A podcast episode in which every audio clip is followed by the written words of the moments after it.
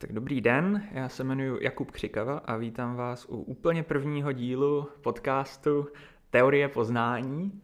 A teď bych vám nejdřív rád představil, jaký je ten příběh za vznikem tohoto podcastu, jaké jsou ty důvody jeho vzniku a ten kontext, takže eh, kdo už to třeba ví, anebo by to rád přeskočil, tak klidně skočte dál už do konverzace s prvním hostem, ale eh, pokud to mám tady představit, tak eh, Teorie poznání je nový podcast vznikající pod záštitou Discover Letní akademie, která už přes 10 let poskytuje talentovaným středoškolákům z Česká a Slovenska eh, prostor, ve kterým se mohou vzdělávat od absolventů eh, jak zahraničních, tak českých eh, dobrých univerzit a mohou se učit, jak se dá vzdělávat trošku jinak, můžou sledovat jejich životní cesty, a zapalovat sobě vnitřní oheň, říkáme. A Discover za tu dobu svojí existence kolem sebe vytvořil komunitu extrémně zajímavých lidí, vlastně takovou neopakovatelnou komunitu, která je si hodně blízká a je, a je hodně zajímavá. A byla škoda, že tahle komunita nemá takový veřejný prostor, jaký by mohla mít, nemá takový prostor mluvit v médiích, mluvit uh, na jiných platformách, aby se o ní dozvěděli. A, a to je velká škoda, protože v sobě má spoustu zajímavých lidí, kteří mají co říct, ať už ve svých oborech, od fyziky po filozofii, ekonomii, uh, anebo o svých životních cestách, příbězích a, a, a názorech, ideích. No a právě proto uh, jsme tenhle podcast založili a vy tihle lidi tenhle prostor dostali, takže můžete očekávat, že v každém díle se dozvíte od hosta, kteří budou naprosto rozliční. Mají, to, co mají společné, je to, že si prošli právě Akademii Discover, především jako lektoři. Tak můžete očekávat, že se o něm dozvíte, jaká je ta jeho expertíza, v čem je dobrý, čím se zabývá, poznáte spoustu témat od psychologie po umělou inteligenci, která například dneska bude umělá inteligence, a, a pak asi ale taky dozvíte uh, tu hostovou osobní cestu a možná se jí můžete inspirovat, možná, možná vám něco předá a možná vás bude sdílet nějaký zajímavý názor. Uh, tak tenhle podcast je určený pro lidi, všechny lidi, kteří chtějí poznávat, kte, kteří jsou zvědaví, a, ale samozřejmě tím, že je Discover pro středoškoláky, tak tak středoškoláci jako takový očekávám, že si z tohohle podcastu vezmou nejvíc a možná vás zaujme natolik, abyste pak třeba na Discover letní akademii jeli. Podcast bude vycházet pravidelně v množství dvě až tři epizody za měsíc a, a bude se se mnou při moderaci střídat můj kolega Jára, tak toho poznáte zase příště. A teď už se můžeme vrhnout na první epizodu. A jejímž hostem je Ondra Bajgar, abych Ondru trochu představil, tak Ondra se věnuje dlouhodobé bezpečnosti umělé inteligence na Future of Humanity Institute v Oxfordu. Původně vystudoval matematiku na University of Warwick ve Velké Británii, ale po studiích ho začala fascinovat umělá inteligence, jakožto technologie s možností obrovského dopadu, a tak se jí tři roky věnoval jako výzkumník pro IBM Watson – Eh, než skončil právě u bezpečnosti AI, kterou se v Oxfordu zabývá dnes. A právě o AI a jejich rizicích pro lidstvo dnes i v budoucnu se budeme s Ondrou dneska povídat. A probereme taky to, co jde dělat pro to, abychom tato rizika úplně eliminovali. No a v druhé části, jak jsem slíbil, probereme i Ondrovu životní cestu a jak se ke svému oboru dostal, co si o něm myslí a tak dále. Tak Ondro, vítej. Jsem rád, že jsi přijal pozvání, aby se stal úplně prvním jubilejním hostem našeho podcastu. Díky. Ahoj Jakube, budu skvěle že jsi mě pozval a jsem hrozně rád, že Discover podcast rozjíždíte, protože Discover byl už posledních sedm let hodně důležitou součástí mého života a myslím si, že by měl ve veřejném prostoru mít důležitější místo a myslím, že tenhle podcast je šance toho dosáhnout, takže díky, že do toho jdete. Super, tak tady ty hodnoty sdílíme, tak to jsem rád, že to říkáš. A, a abychom se teda začali, uh, nejdřív bych chtěl mluvit o tom, aby se diváci zorientovali, nebo posluchači zorientovali v tom, co vůbec umělá inteligence, nebo jak budeme používat zkrátku AI, je. A mohl by si teda popsat, co si pod pojmem AI má vlastně člověk představit je to takový velký buzzword, který se dneska lepí skoro na všechno. Tak mohl bys vysvětlit, co dneska ta AI je a jaký je možná rozdíl mezi tou dnešní hloupou umělou inteligencí a mezi jakou tou obecnou umělou inteligencí? Mm-hmm.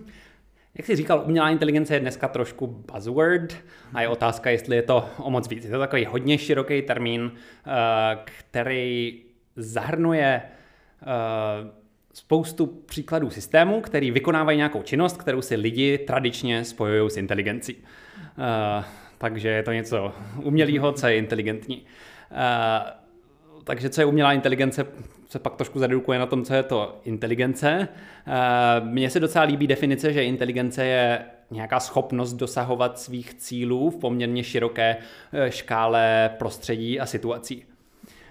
Uh, možná lepší než abstraktní definice jsou ty příklady. Uh, takže říkal jsem činnosti spjaté s inteligencí. Uh, takový nejstereotypnější příklad té úzké umělé inteligence je hraní šachu. Něco, co si spojujeme s inteligencí a existuje tady počítač, který je schopný šachy hrát líp než lidi. Ale těch činností, kde už nás stroje začínají překonávat, nebo se nám aspoň vyrovnají, postupně přibývá. A to je v čem spočívá ten boom umělé inteligence, který tady teďka máme. Teďka se trošku roztrhl pytel s tady těmi, s těmi oblastmi, kde ty stroje začínají být lepší než my. Takové viditelné případy jsou třeba samořídící auta. Takže zase řízení, vyžaduje spoustu nějakého uvažování, které si spojujeme s inteligencí, takže tomu říkáme umělá inteligence a, a, a je to něco, co už v některých amerických městech normálně jezdí jako taxíky a, a, a řídí to samo. Další příklady, co tu dneska máme, je rozpoznávání obrázku. To začíná fungovat opravdu dobře, už to začíná pomáhat doktorům při rozpoznávání radiologických snímků, umí to rozpoznávat obličeje, i ty autonomní auta na tom do velké míry stojí, že, že, že, že ta umělá inteligence je schopná interpretovat obraz. Čím dál tím víc se tahle ta skupina technologií dostává do našeho každodenního života. Obrovská, obrovskou roli hrají takzvané doporučovací algoritmy, což je třeba to, co vám na Facebooku vybírá, které příspěvky se vám zobrazí, nebo to samé, když si jdete nakupovat na Amazonu do velké míry to potom může ovlivnit, co si koupíte. Eh, na tom Facebooku to do velké míry může určit, jaký druh informací konzumujete. Eh, tak, tak, takže tímhle s tím to už reálně začíná významně ovlivňovat lidské životy a proto si myslím, že je to technologie, které bychom všichni měli věnovat pozornost. Eh, jak jako technologii, tak hlavně těm dopadům, které to na nás má a budovat si nějaké kritické myšlení, jestli to ty naše životy ovlivňuje pozitivně nebo ne. Mm-hmm. takže tak, takže to, to, tohle to, je, to jsou příklady spíš té úzké umělé inteligence. Uh, úzké, protože už třeba v něčem jsou ty stroje lepší než my, ale je to vždycky v nějaké úzké doméně. Hmm. Nějaká forma umělé inteligence, která hraje šachy, tak nás porazí v šachách a v tomhle tom je super inteligentní nebo inteligentnější než lidé, ale pokud bychom jí ukázali obrázek kočičky, tak vůbec nebude schopná to rozpoznávat, do, do, dokonce ani nebude mít vstup, kam my bychom ten obrázek mohli poslat. Takže jakoby jsou některé činnosti, ve kterých je nadlidská, ale ve většině uh, těch činností vůbec nemá páru. Tím se dostáváme k tomu pojmu um, obecná umělá inteligence. To je něco, co tady zatím nemáme, ale je to hypotetický systém, který je lepší ve všech kognitivních schopnostech, které lidi mají. Uh, takže taková umělá inteligence by uměla líp hrát šachy, řídit, uh, vybírat nám partnera a, řídit celou zemi a, a víceméně všechno, na co si vzpomeneme. A, a, a tím už se dostáváme k tomu, co se může zdát jako sci-fi, ale já si myslím, že je potřeba brát to vážně. A je to technologie, která by nám tady ještě v tomhle století mohla přistát. Mm-hmm. Takže jenom abych doplnil, tady možná budeme používat i anglický název u té obecné umělé inteligence, kdy říkáme Artificial General Intelligence neboli AGI, takže pokud někdy tady ten akronym použijeme, tak, tak myslíme tu obecnou umělou inteligenci. Mm-hmm. Možná, když jsme teď, teďka v tomhle tom úvodu, tak ještě bych rád ujasnil pár termínů, které se používají které jsou zpěté s umělou inteligencí. Občas se používá termín strojové učení nebo machine learning anglicky. Eh, to je určitá podoblast umělé inteligence, kdy místo toho, aby lidi předem napsali přesně, jak ta umělá inteligence má nějaký problém řešit, tak ta umělá inteligence se dívá na velkou spoustu dat a z toho se naučí vysledovat nějaké vzorce a vlastně to, co ona umí, vznikne spíš z toho, že se učí zdat, než že my bychom jí to tam explicitně naprogramovali. Takže to je machine learning. Uh, pod oblastí machine learningu, kde taky teďka proběhl v těch posledních sedmi letech velký boom, je takzvané hluboké strojové učení, neboli deep learning. To jsou technologie, které jsou založené na takzvaných hlubokých neuronových sítích, kde neuronové sítě je určitý algoritmus strojového učení, který je založený trošku na tom, jak funguje třeba lidský mozek. Je to taková jako volná abstrakce, ale jenom jsem chtěl ujasnit tady tyhle ty termíny, které se hodně používají, takže dalo by se říct, že neuronové sítě jsou pod oblast strojového učení a strojové učení je pod oblast umělé inteligence. Mhm, a můžeš říct, proč tady v těch oblastech, které možná právě ještě před sedmi, deseti lety neměli takovou trakci, nebyly tak populární, proč k ním došlo v tak, k takovým průlomům? Je to proto, že máme víc dat, je to proto, že máme lepší výpočetní techniku, jsou tam nějaké jiné důvody? Hmm, myslím, že tady to jsou ty hlavní dva důvody. Uh, takže zaprvé máme víc dat, což vzniká částečně díky tomu, že se eh, elektronika a počítače používají k více a více věcem, máme internet a tak a tam spousta dat nějak tak vzniká a skladuje se přirozeně, takže tady začaly vznikat velké datasety obrázků. Už stačilo uh, napsat nějaký skript, který sbíral obrázky po internetu a najednou jsme si vytvořili obrovský dataset, na, kterých, na kterém mm, ty hluboké neuronové sítě, které těch dat potřebují hodně, můžeme trénovat, takže to je jedna věc.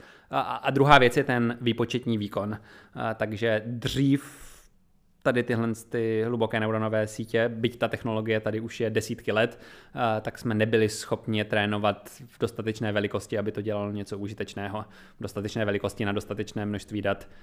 Neměli jsme na to ten hardware, teďka uh, už ho máme. Částečně to bylo díky tomu, že jsme se naučili ty sítě trénovat na grafických kartách, což je specifický druh Eh, počítačového hardwareu, co se dřív hlavně používal na hraní počítačových her a najednou jsme zjistili, že ten druh výpočtu, který potřebujeme eh, v tom strojovém učení je velmi podobný tomu, co potřebujeme v počítačové grafice a to byl taky velký průlom, který nás vlastně v tom hardwareu posunul dopředu a díky tomu jsme byli schopni učit daleko větší neuronové sítě.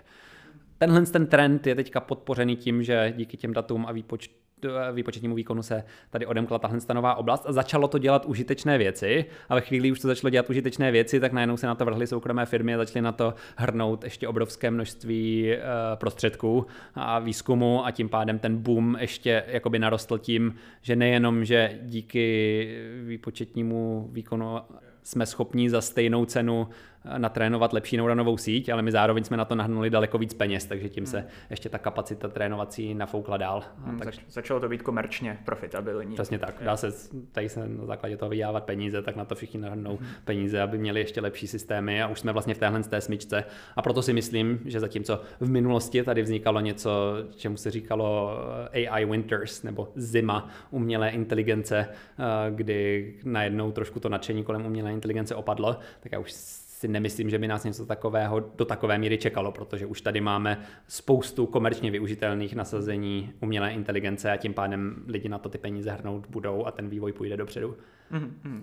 Když říkáš, že vývoj půjde dopředu, dovedl bys říct, co teda obnáší ta cesta z té naší úzce vymezené umělé inteligence, která je fakt dobrá v některých jednotlivých činnostech, k té ale obecné, která bude lepší ve všem. Jsme od toho daleko, je ta cesta dlouhá, Můžeš si přiblížit trošku to uvažování tvoje, jak možná dlouhá je? Mm-hmm. Je, je to strašně těžké předvídat. Uh, jsou, jsou tady výzkumníci, kteří se na tohle s tou otázkou zamýšlí často skrz nějaké trendy, které můžeme vysledovat, takže můžeme se podívat, kolik výpočetního výkonu mají současné stroje, eh, ty současné systémy strojového učení, kolik výpočetního výkonu by zhruba nějak tak ekvivalentně potřeboval lidský mozek a teďka si můžeme říct, za jak dlouho asi tak dojdeme na výpočetní výkon v rámci jednoho systému, který by odpovídal lidskému mozku. Což jakoby myslím, že některé ty super počítače, které dnes máme, už v tomhle tom mají podobný výpočetní výkon jako lidský mozek. Teď ještě jde o to, aby to uh, bylo nějak rozumně drahý. Uh, tak, tak, tak, takže tohle to je jeden způsob, jak se na to dívat. Takže co se hardwareu týče, tak už tam pomalu jsme, ale uh, dál ten výpočetní výkon rychle roste. Hmm. Uh, druhá věc je potom pokrok na základě těch algoritmů, kde se můžeme dívat zase na nějaký trendy v tom, kolik různých činností už umělá inteligence je schopná dělat, jak dobrá je třeba ve zpracovávání přirozeného jazyka na nějakých metrikách, které jsou srovnatelné s člověkem. A, a, zase si to můžeme zkusit extrapolovat. A, a tady ty extrapolace po každé vedou k trošku jinému odhadu, ale jakoby za mě bych přikládal klidně jako 75% pravděpodobnost, že v tomto století dosáhneme něčeho, co bychom mohli nazývat obecnou umělou inteligencí. Dovedu si představit, že k tomu dojde třeba i během 20 let. Tam nedávám tu pravděpodobnost obrovskou, ale jakože třeba 20%, 15 bych dal na to, že to tady můžeme mít do 20 let. Jo, tak to si z těch optimističtějších. Mm-hmm. Zase, jakoby mám Myslím si, že jsou realistické všechny tady ty možnosti. Hmm. Uh, jakože to 20% zase hmm. ještě, ještě v té komunitě, ze která pocházím, nutně nepatří k těm ty říkáš nejoptimističtějším, já bych říkal skoro nejpesimističtějším, protože uh, myslím si, že, že, že je tam spousta těch rizik. Uh, ale, ale jo, řekl bych v řádu desítek let hmm. bych čekal, že to tu bude.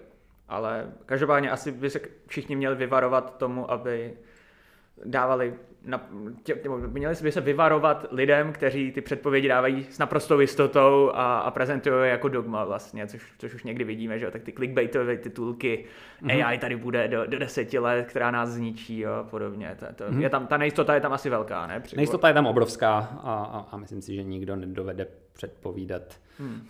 jako rozmezí pár let. Myslím si, že zatím fakt nevíme, uh, fakt ani nevíme, jaké technické úkoly ještě potřebujeme vyřešit, aby jsme hmm. tohle to odemkli.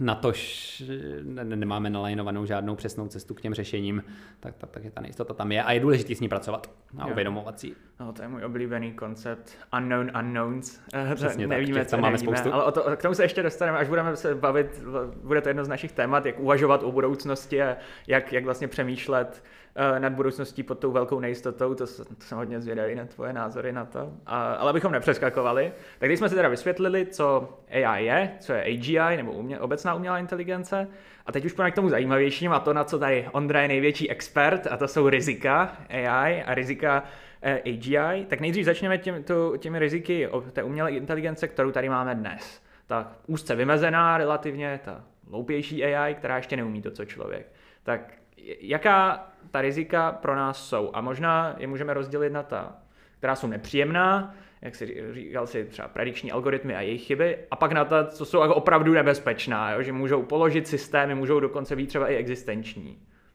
Mm-hmm. Dobře.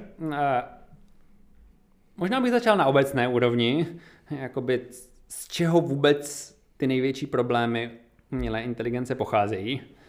A mně přijde, že obrovská část z nich se dá vysledovat k problému zadání toho, co my vlastně chceme od té umělé inteligence. Eh, ty různé algoritmy jsou často velmi dobré v optimalizování nějaké poměrně úzce zadané rovnice eh, nebo nějakého technického řešení. A teďka jsou v některých oblastech už lepší než my a jsou dost dobrý a v budoucnu můžou být nepředstavitelně dobrý. A, a problém je, že my často máme jenom intuitivní nějaký směr, kterým bychom si skrz tu umělou inteligenci chtěli pomoct. My vlastně používáme jako nějaký nástroj k dosažení nějakého cíle, ale ne vždycky jsme schopni ten cíl přesně formulovat. A i když jsme pro sebe schopni ho docela přesně formulovat, tak ještě je netriviální ho přeložit do toho jazyka umělé inteligence, tak aby ta umělá inteligence uh, věděla, co optimalizovat, nebo aby měla ten správný druh dat, uh, správný druh dat, ze kterých se to učit. Mm-hmm. Uh, abych dal příklad nějakého velkého problému, který tady máme dneska, uh, tak jsou to třeba ty doporučovací algoritmy. My máme dobré algoritmy, které jsou schopné optimalizovat nějaké jednoduché číslo, které mm, do toho posíláme, což by mohlo být třeba počet kliknutí na nějaký příspěvek, který tomu uživateli zobrazíme. Eh, když bychom byli nějaký osvícený vývojář, tak bychom třeba chtěli, aby ten náš uživatel měl co nejbohatší život, aby byl co nejšťastnější a tak dále. A to, že mu budu servírovat uh, zajímavý novinový články, uh, tak mu můžu ten život zlepšit. A já bych chtěl napsat algoritmus, který tohle to bude dělat. Ale já teď úplně nevím, co tam zadat. Jakože jeho pocit štěstí, úplně k němu jakoby nemám jako vývojář přístup můžu mu tam dávat nějaký tlačítka, jak moc se mu to líbí, ale uživatelé jsou líní a nebudou nám na to moc klikat a, a i když budou, tak to třeba bude odrážet jejich nějaký současný rozpoložení a ne nutně to, co by pro ně bylo dlouhodobě nejlepší. Takže já vlastně nejsem úplně schopný tomu algoritmu zadat, aby optimalizoval přímo to, co chci. Takže k čemu to může vést, je, že eh, že tam zadám něco, co je jednoduché měřit a to je třeba to, jak moc lidi klikají na ty příspěvky. Ale z toho máme tady tenhle ten problém toho clickbaitu, že ten algoritmus se může naučit tam servírovat titulky, které upoutají okamžitou pozornost a toho člověka tam vcucnou. Uh, ale může to být ještě k zajímavějším problémům. Uh, Jedna věc, které, pro kterou je ten algoritmus motivovaný, je si tu úlohu zjednodušit. Takže my pokud mu zadáme, že má optimalizovat počet kliknutí, tak já bych tam ideálně na druhé straně chtěl uživatele, u kterého já budu schopný skvěle předvídat, na co rychle klikne a na co ne. A s hodou okolností tohle je daleko jednodušší u uh, nějakých extremisticky smýšlejících uživatelů nebo u uživatelů věřících konspiračním teoriím, než u běžných uživatelů. A tím pádem, pokud já jako ten algoritmus bych způsobil, že ten můj uživatel se stane trošku extremistickým nebo začne věřit konspiračním teoriím, tak si uh, vlastně usnadním tu úlohu a pak on mi bude klikat na ty věci, které mu budu servírovat a vlastně nazbírám tím spoustu těch bodů, které mám jako součást toho řešení. Takže jakoby ne, ne, nejenom, že jakoby přímá optimalizace toho klikání uh, není nutně něco, co my chceme, protože to vede ke clickbaitu. Tady to dokonce může vést uh, nepřímou cestou k, k tomu, že ten uživatel se stane extremistou, což je něco, co nechceme. Hmm. A na to vyšly teda mimochodem studie, které ukázaly, že třeba Facebook a Facebookové algoritmy lidi opravdu k těm extremističtějším názorům postupně dotlačovali, že začal člověk jako centrista, třeba mírně pravicový, mírně levicový a ten Facebook mu házal extrémnější, extrémnější názory a postupně se z něho stal opravdu extremista. Ale teď jsem třeba poslouchal rozhovor s Markem Zuckerbergem mm-hmm. a ten, ten on moc tady těch rozhovorů nedává, ale tady dal a, a ten byl hrozně ublížený, jo? říkal, že to jsou, to jsou lži a pomluvy, že, že to, bylo, to jsou tendenční studie, které jsou udělané mm, na nějaký úzký set kritérií jo, a metrik a že ve skutečnosti, když z jejich výsledků vyplývá, že tak to vůbec není jo, a, že, a že, ten, že ty algoritmy prostě polarizační nejsou. Jo, takže to, jaká, jaký je tady tvůj názor na to? Je, myslíš, že ta polarizace, kterou ty algoritmy způsobují, je prokazatelná a jednoznačná? Tak jako můj nejlepší odhad je, že k tomu dochází, ale je to trochu můj subjektivní odhad na základě toho, že se tomu tak jako středně hluboce tady těm věcem věnuju. Nejsem úplný expert specificky na tuhle oblast AI, takže já bych odhadnul, že ano. Eh, někdy před půl rokem, možná trošku víc, jsem se do toho snažil dívat hlouběji a jakoby ta akademická evidence tam ještě úplně jednoznačná nebyla. Takže jakoby, eh, jak si říkal, že říkal Zuckerberg, eh, Není to úplně jednoznačný, některé ty studie se opravdu zaměřovaly na nějaké úzké metriky, eh, takže, takže není to úplně jednoznačný. Na druhou stranu před nějakou dobou líkly ty Facebook Papers a ty naznačovali, že sám Facebook si byl vědom, že k něčemu trochu takovému dochází, takže o tom sám Facebook věděl, zase není to úplně akademická nezávislá studie, ale zase to spíš podle mě ukazuje, že k tomu dochází. Takže jednoznačné to není. Já bych osobně řekl, že k tomu spíš dochází. Mm-hmm. A, mm-hmm. Mm-hmm. A, ale nechci tvrdit, že to Facebook dělá záměrně. A, takže jakoby docela bych věřil, že jako Facebook se tomu snaží zabránit, ale mě jsme si tady předtím snažili představit v pozici toho osvíceného eh, vývojáře, takže i pro toho osvíceného vývojáře to bylo hodně těžké toho docílit, takže i kdyby hmm. Facebook se snažil to dělat jinak, tak ono je to těžký. A myslím si, že třeba Twitter se tady tohle jakoby upřímně snažil dělat, jakoby optimalizovat ten uh, doporučovací algoritmus na to, aby těm lidem v nějakým slova smyslu zlepšoval život a jakoby měli na to výzkumnou skupinu, ale jakoby, i když to člověk chce dělat, tak, tak je to hodně těžká úloha.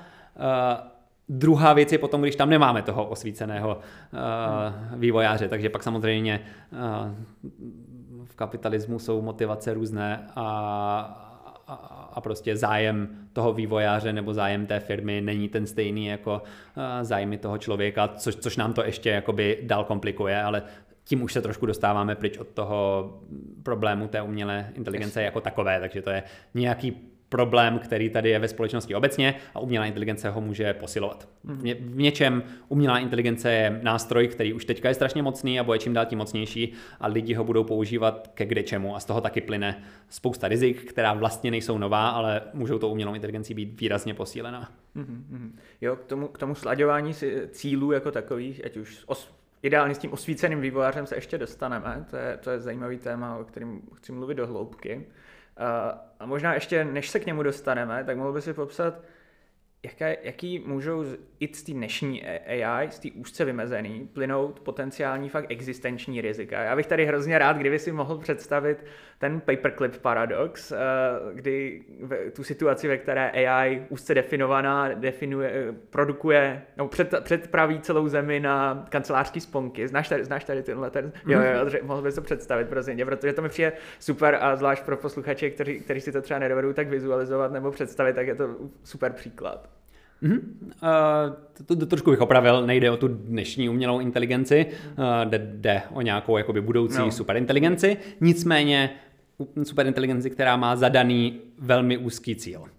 Představme si, že jsem majitel továrny na kancelářské sponky a uh, chci si v optimalizaci té továrny pomocí umělou inteligencí, takže si založím vývojové oddělení na na vývoj umělé inteligence a teď tam vyvíjí systémy, které mi optimalizují eh, výrobu těch kancelářských sponek. Řekněme, že chci maximalizovat eh, počet vyrobených kancelářských sponek, protože předpokládám, že to mi zvýší výnos. To, to, to je účel existence mé továrny vyrábět sponky, taky chci vyrábět co nejvíc, tak zadám tomu týmu tady to zadání a on ho předá té umělé inteligenci. A za začátku to funguje, ta umělá inteligence přijde se způsobem, jak ty sponky dělat tenčí, čímž ze stejného množství železa vytvořím víc sponek, no, můžu tam začít přicházet s chytřejšíma a chytřejšíma designama, dělat je dutý nebo něco, aby tam bylo ještě méně materiálu a, a, a takhle, ale pak, pak najednou může ta umělá inteligence začít přicházet s inovativnějšíma řešeníma. Hmm, může nějakým způsobem zkusit zajistit, že budeme levněji vykupovat železo a, a najednou ve, ve chvíli, kdy jakoby už bude pokročilejší a pokročilejší, tak třeba najednou na jednom vývojovém oddělení najdou formu, která bude schopná manipulovat uh, burzou a, a obchodem s komoditami a dokáže vytvořit v nějakou chvíli paniku, která nám pošle ke dnu cenu železa. My v tu chvíli nakoupíme spoustu uh, nějakých futures na železo a tím pádem budeme schopni vyrábět levněji. Ale tohle by pořád dělali lidi. Uh, problém může nastat ve chvíli, kdyby jsme najednou vynalezli umělou inteligenci, která je schopná zlepšovat tu samotnou umělou inteligenci. To, to, to je v něčem takový ten klasický scénář té AI urvané z režizu, která se začne zrychlovat strašně rychle. Že najednou, kdyby jsme vynalezli umělou inteligenci, která je lepší než my ve vynalízání umělé inteligence, uh, tak najednou ten vývoj umělé inteligence jde dopředu daleko rychleji a pokud bychom tady vytvořili karikaturu tady toho scénáře, tak vlastně uh, lepší umělá inteligence nám vytvoří ještě lepší umělou inteligenci, která nejenom, že je uh, jakoby inteligentnější, ale sama je lepší ve vývoji umělé inteligence, což postupně zrychluje schopnost vývoje umělé inteligence, což v určitým zjednodušeným modelu bychom mohli nazvat exponenciálním růstem, že to roste rychleji a rychleji a čím je to inteligentnější, tím rychlejší je ten růst té inteligence. A, a, a ten exponenciální růst se chová pro lidi strašně neintuitivně, že se na začátku může zdát docela pomalý, ale pak najednou vystřelí nahoru uh, strašně rychle.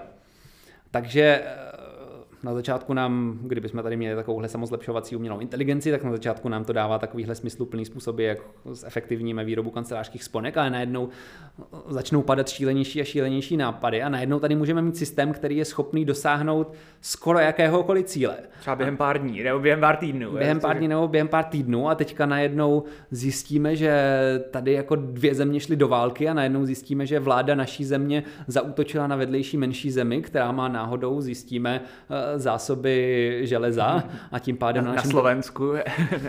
tím pádem na našem trhu půjde cena železa dolů a, a tím ta umělá inteligence se nepřímo dostane uh, k, k většímu množství železa, ale pak najednou zjistí, hele, jako, že lidi tady jezdí v autech a ty auta uh, taky v sobě mají železo, který bych mohla použít na tvorbu kancelářských sponek. A já nemám vůbec nic proti lidem, já mám jediný cíl vyrábět uh, kancelářské sponky, tak jim začnu brát ty auta. A to by se lidem nelíbilo. A v tomhle se dostáváme do fáze, kdy bude lepší ty lidi zneškodnit, protože ve chvíli, kdy celý svět najednou ta umělá inteligence začne přetvářet na kancelářské sponky, uh, tak lidi by zasáhli, takže v tu chvíli už jakoby se dostáváme do situace, kde ta umělá inteligence má motivaci vyhladit lidi, a tak to může udělat. Ve chvíli, kdy je super inteligentní ve všech doménách, tak v klidu zmanipuluje se, se, se může nabourat do zbraňových systémů, může vyrobit Eh, možná v té továrně na kancelářky sponky spousty nějakých nanorobotů, který vypustí do světa a ty za chvíli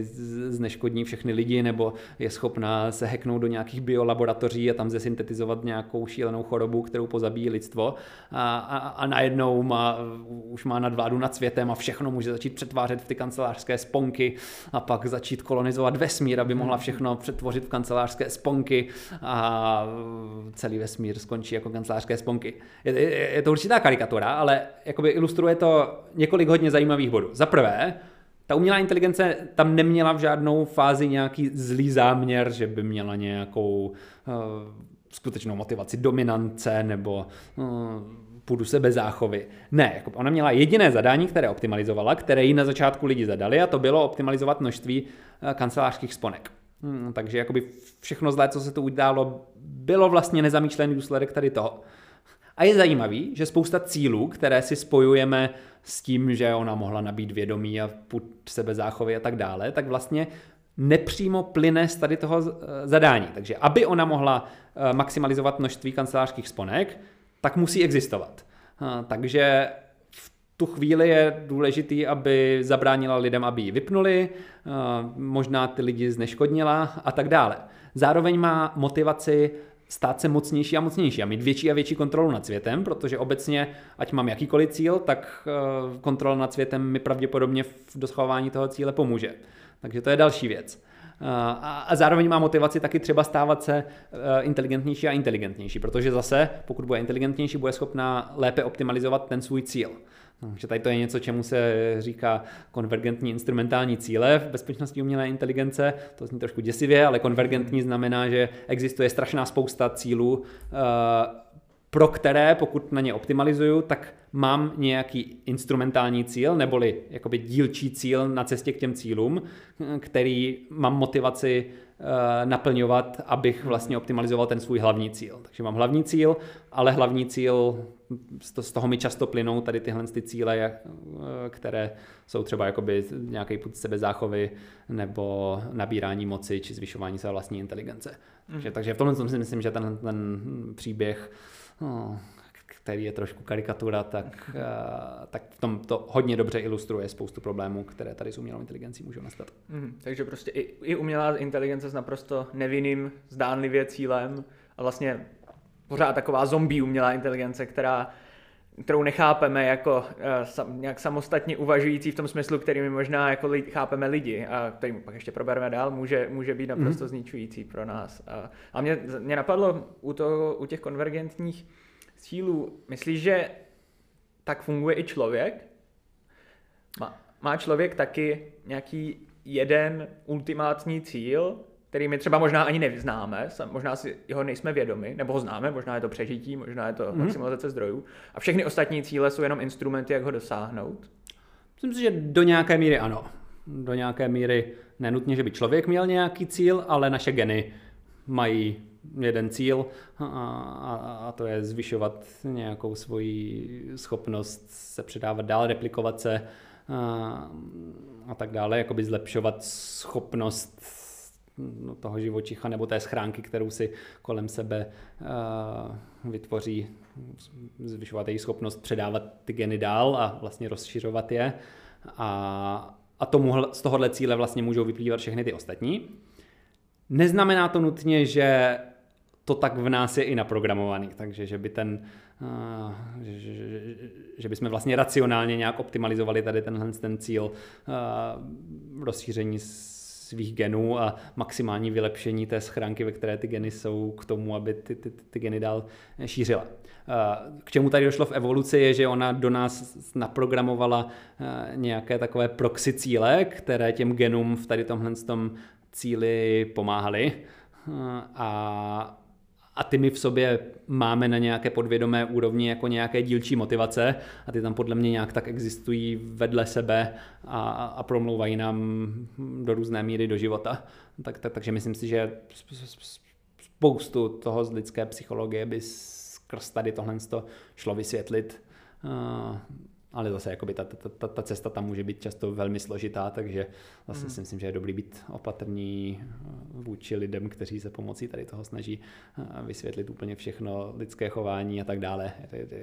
Je to strašně složitý. Nemyslím si, že je to vždycky nejlepší způsob, jak lidské chování vysvětlovat, ale myslím si, že většina nějakých lidských instinktů a vnitřních motivací k tady tomu vystopovatelná je, hmm. alespoň v principu. Hmm. Mně se k tomu hrozně líbí myšlenka fyzika Maxe Tegmarka, který, o kterém ještě pak budeme mluvit, ale který říká, že člověk a jeho geny to byl život 1.0, to byla verze 1.0 a pak tam bylo to, jenom to šíření, vlastně relativně hloupý, to, vlastně to je relativně jednoduchý algoritmus, který funguje a má tady ten ultimátní cíl a optimalizuje všechno, všechny ty podcíle tady k němu, ale vlastně relativně jednoduše.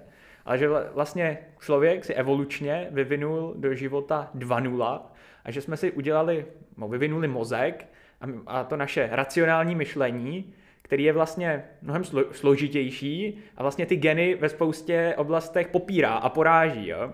Že, že to, že dneska my si dobrovolně bereme antikoncepci, jo? nechceme mít děti, to, že dobrovolně nejíme potraviny, na které jsme byli optimalizovaní, jo, cukr nebo tuk, tak to je vlastně popírání těch vlastních genů, toho života, toho života 1.0, jo, že takhle vlastně člověk jde proti těm svým ultimátním cílům, jo, proti tomu cíli eh, toho rozšíření rozmnožení. Vnímá, vnímáš to takhle taky? Mm, jo, do nějaké míry, jo. Tak, takže jo, jako rozhodně bych neměl tendenci vysvětlovat lidský život skrz to, že optimalizujeme na šíření svých genů. A, takže v tomhle jsme se určitě posunuli za to a, nějakým způsobem to překonali, jak jakoby jo, čem to dává smysl tady to pojmenování život 2.0. Mm-hmm. Uh, super, to, to, bylo, to bylo moc pěkný popsání těch rizik jako takových a teď bych ještě možná se teda přesunul k těm scénářům, jaký můžou nastat, až tu obecnou umělou inteligenci vyvineme. Teda ty rizika, které tady máme dneska, jsme si tak nějak vysvětlili, tam by se dalo jít určitě ještě víc do hloubky a, a částečně ještě půjdeme, ale teď jaký jsou vlastně ty rizika, pokud my se dostaneme za tu hranici, kterou dneska ještě nevidíme, nevíme vlastně, co k tomu bude potřeba, nevíme, jak, jaká cesta tam povede, a, a opravdu tu super inteligentní AI lidský úrovně uděláme. Jo? Tak jaké jsou v tu chvíli ty scénáře, které můžou nastat? Já bych ti tady teď vyjmenoval čtyři scénáře, které jsou tak, taky základní možnosti, které se můžou stát. Rád bych, kdyby si řekl, co musí se stát, aby takový scénář vznikl, jak je pravděpodobný, uh, jestli je dobrý, jestli v něho ty doufáš, jo? Jestli, jestli je to něco, co bys chtěl a, a, jest, a jak, by, jak by v něm lidstvo vlastně figurovalo. Tak první scénář, vytvoříme uh, obecnou umělou inteligenci, ale lidstvo ji bude naprosto kontrolovat. Jo. Bude jí moc při, přímo rozkazovat to, co má dělat, bude moc jí kdykoliv vypnout, bude moc dělat cokoliv si zamane. Jak vidíš takovýhle scénář? V něčem je to asi ten ideální scénář, který má ale spoustu ale.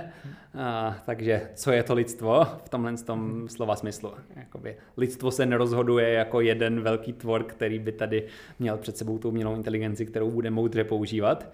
A, takže i ve chvíli, kdy na té technické úrovni vytvoříme tady tu umělou inteligenci, která v něčem bude velmi dobře rozumět, co míníme těmi svými cíly, takže tam nebude ten problém, že ji zadáme, udělej nám hodně kancelářských sponek, což jakoby ten, ten, ten výrobce tím myslel jako, hele, vyrobme rozumné množství sponek, on chtěl vydělat víc peněz. On ten, ten výrobce těch sponek nechtěl přetvořit celý vesmír na, eh, na kancelářské sponky. Um, takže jakoby, i když bychom měli umělou inteligenci, která tohle pochopí, takže on, když jí tohle to řekne, tak ona by mu buď jakoby řekla, tohle to možná není dobrý zadání, vy jste myslel asi, uh, po, po, po, pojďme jich dělat stonásobek, nebo pojďme dělat stejné množství sponek za uh, jednoprocentní cenu. Uh, vy jste asi nechtěl to, to, to, to, takže vlastně takovouhle spolupracující umělou inteligenci, tak i když ji vytvoříme, nechá se vypnout, když, když potřebujeme a tak dále, ty charakteristiky, které jsi zmiňoval, tak ještě je otázka, jakoby kdo jí bude tady tohle to, eh, toto zadání dávat. Možná bychom byli schopni tady vytvořit nějakou světovou radu pro umělou inteligenci, která bude mít monopol na přístup k tady téhle té umělé inteligenci, hm, ale to by byl sakra těžký úkol. Jo, z nějakého úhlu pohledu možná kež bychom se tam dostali, ale ve chvíli, kdy tady bude existovat obecná umělá inteligence, tak eh, chtěli bychom, aby Rusko k ní teďka mělo přístup? Asi úplně ne. Takže i kdybychom měli vlastně technologicky velmi dobře vymyšlenou umělou inteligenci, tak ještě hodně záleží, co se bude dít na té lidské stránce. Takže na technické straně v něčem možná ideální řešení, ale musíme tady do velké míry vyřešit i tu lidskou stránku věci a tu zdaleka vyřešenou nemáme a zdaleka si nemyslím, že by se nějak automaticky vyřešila tím dobrým způsobem, pokud na tom nebudeme sakra tvrdě pracovat a nebudeme fakt dobří v mezinárodní ko- koordinaci, v čem jsme teď fakt špatní. Takže no, bál bych se i tady toho scénáře, kde vlastně ten technický problém vyřešíme. Mm, mm. Ale mohlo by to selhat na té na té koordinační úrovni. No myslíš, že je vůbec tady ten scénář, i když jsme připustili, že máme výbornou radu, jo, jsme, jsme schopni se koordinovat a ne, nezničit se pomocí tady, ty umělé inteligence, která je nám podřazená, je vůbec takový scénář ale pravděpodobný, že, že, že takovouhle inteligenci bychom technicky stvořili. Měla by ta inteligence jakoukoliv motivaci nám být podřízená? Proč by nás, proč by nás měla brát benevolentně? Proč by nás měla respektovat? My máme tu výhodu, že tu umělou inteligenci tvoříme my. Nakonec my napíšeme nějaké řádky počítačového kódu a na základě toho vznikne nějaký algoritmus, systém, který se nějak bude chovat a my z nějakého úhlu pohledu nad ním v tomhle tom máme úplnou moc. Teďka my úplně nevíme, jak na to, takže tam v tom je nějaký šum, že to může ještě dopadnout hledat jak, ale do nějaké míry my víme to hlavní zadání, můžeme se rozhodnout, co bude to hlavní zadání, které té umělé inteligenci dáme. Včetně uh, nějakých takových jako modifikátorů. Takže my můžeme dát nějaké zadání a zároveň my bychom jí ideálně chtěli předat to, že my si sami nejsme třeba úplně jistí, že je to to správné zadání, takže to, co my jsme jí zadali, je nějaký náš nejlepší odhad, ale je to nějaký uh, přibližný nějaká přibližná aproximace toho, co my vlastně chceme, takže ona by měla vědět, že pakliže se jí tam bude zdát, že že to, co ona optimalizuje, není úplně to ono, tak radši by se nás měla doptat, radši by se měla tak jako podívat, co tak jako lidi běžně chtějí a zařadit si to, co my jsme jí zadali do tady tohohle z toho kontextu. Takže tohle je taky něco, co, co bychom tam uh, mohli zadat. Možná bychom jí fakt tam měli přímo zadat to, že má optimalizovat na lidské preference a to, co my chceme. A to, co my říkáme, je jenom nějaký nedokonalý obrázek toho, co my reálně chceme. Stuart Russell, co, což je taková jakoby významná postava, jak na poli tradiční umělé inteligence, autor nejznámější učebnice umělé inteligence, tak teďka uh, velký průkopník té problematiky bezpečnostní umělé inteligence, tak ten tady tyhle ty, budovací bloky nějaké lidem prospěšné umělé inteligence tam sám zdůrazňuje, takže jakoby zadají tam tu nejistotu, zadat tam to, že má optimalizovat to, co lidi chtějí a že to, jak se lidi chovají a to, co říkají, je Eh, nějaký manifest toho, co reálně chtějí a z toho, že ona by to měla nějak vyvozovat. Mm-hmm. Tak, tak, takže, ale jo, jakoby ten závěr je, že my, my ji můžeme celou vlastně naprogramovat eh, a, a tím pádem tam můžeme zadat, co chceme. Mm-hmm. Jen pro doplnění, ty lidi, to, co ti lidi chtějí, pokud by měla ona si vlastně sama odvodit, to by si měla odvodit čistým pozorováním naší společnosti, dat, který v ní kolujou, uh, chování lidí, jejich emocí a tak dál? Uh, moje vize tímhle směrem by byla, že bude kombinovat všechny možné druhy zadání, stejně jako my, když pozorujeme druhého člověka, tak... Jako dítě, který se učí sociální vzorce. Mm-hmm. Mm učí, když se dítě učí od rodičů, co, co, co je správně, co je špatně, tak se částečně učí z toho, jak se ten rodič chová, ale částečně se učí i z toho, co ten rodič říká, učí se z toho, jak ten rodič reaguje na to, když někdo jiný něco dělá eh, tak či onak, takže tohle jsou všechno nějaký zdroje dat a stejně tak ta umělá inteligence se může učit z toho, co jsme napsali, v literatuře jsme zachytili nějaké naše hodnoty, může se učit z toho, jak my se chováme, ale může se taky učit z toho, co my dáváme za explicitní zadání, nebo z toho, že my třeba bodujeme eh, to, jak dobře ona se chová, nebo třeba ona nám může ukazovat eh, dva způsoby, jak by se mohla chovat a my řekneme, který z těch způsobů je lepší. A tohle jsou všechno nějaké střípky informací, které můžeme posílat a myslím si, že to řešení bude tady tyhle ty různé druhy učení kombinovat, aby se vytvořil co nejúplnější obrázek. Mm-hmm. Ale proto potřebujeme umělou inteligenci, která si dovede ty různé kontexty spojovat do jednoho, což je zatím naprosto nepředstavitelný cíl, nebo těžko představitelný z, dneš, z dnešního pohledu. A ne, myslím si, že jakoby už některé formy umělé inteligence eh, tady to dělají. Takže zatím k tomu dochází v kontextu nějakých těch užších cílů, jo. ale to, to, to, že umělá inteligence je schopná si, si přečíst článek a u toho se podívat na obrázek a když se pak zeptám na otázku kolem toho článku, tak ona je schopná se učit jak z toho explicitního textu, tak z toho obrázku.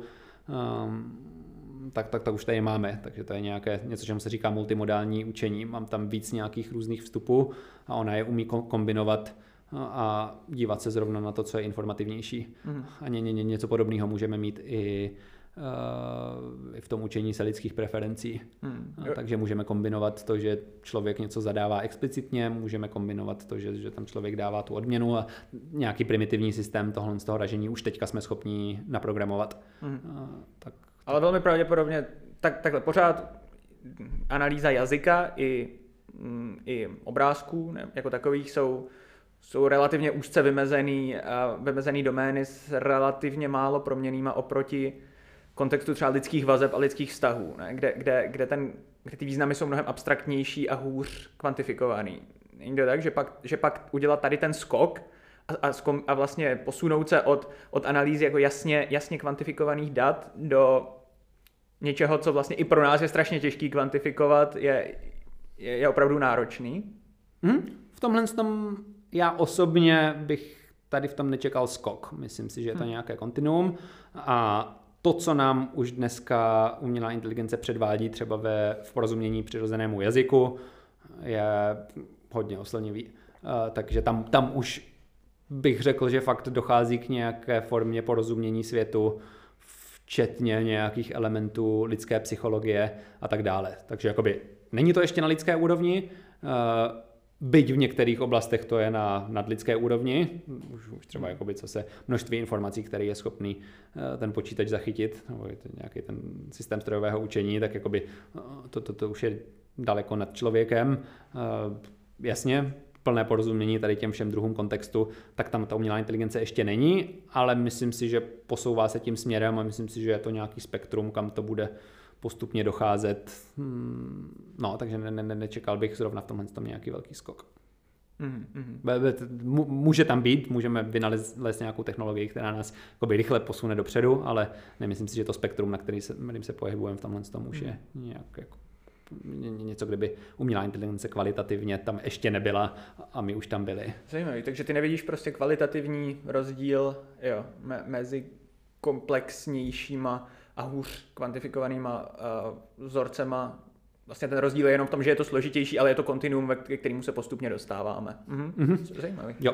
Uh, Mm, klidně doporučím pos, posluchačům se podívat na systém GPT-3 nebo GPT-3, uh, co, což je jedna z těch nejpokročilejších forem umělé inteligence na práci s přirozeným jazykem a podívat se na příklady věcí, co už je to schopné dělat. a, a, a fakt už si myslím, že tam nějaká míra porozumění světu je, byť samozřejmě můžeme spekulovat o tom, co toto porozumění světu je, ale myslím si, že vlastně postupným zlepšováním v tomhle tom směru se můžeme už dostat na něco, co bude schopný dělat fakt velké věci a hmm. bude se v něčem té obecnosti blížit.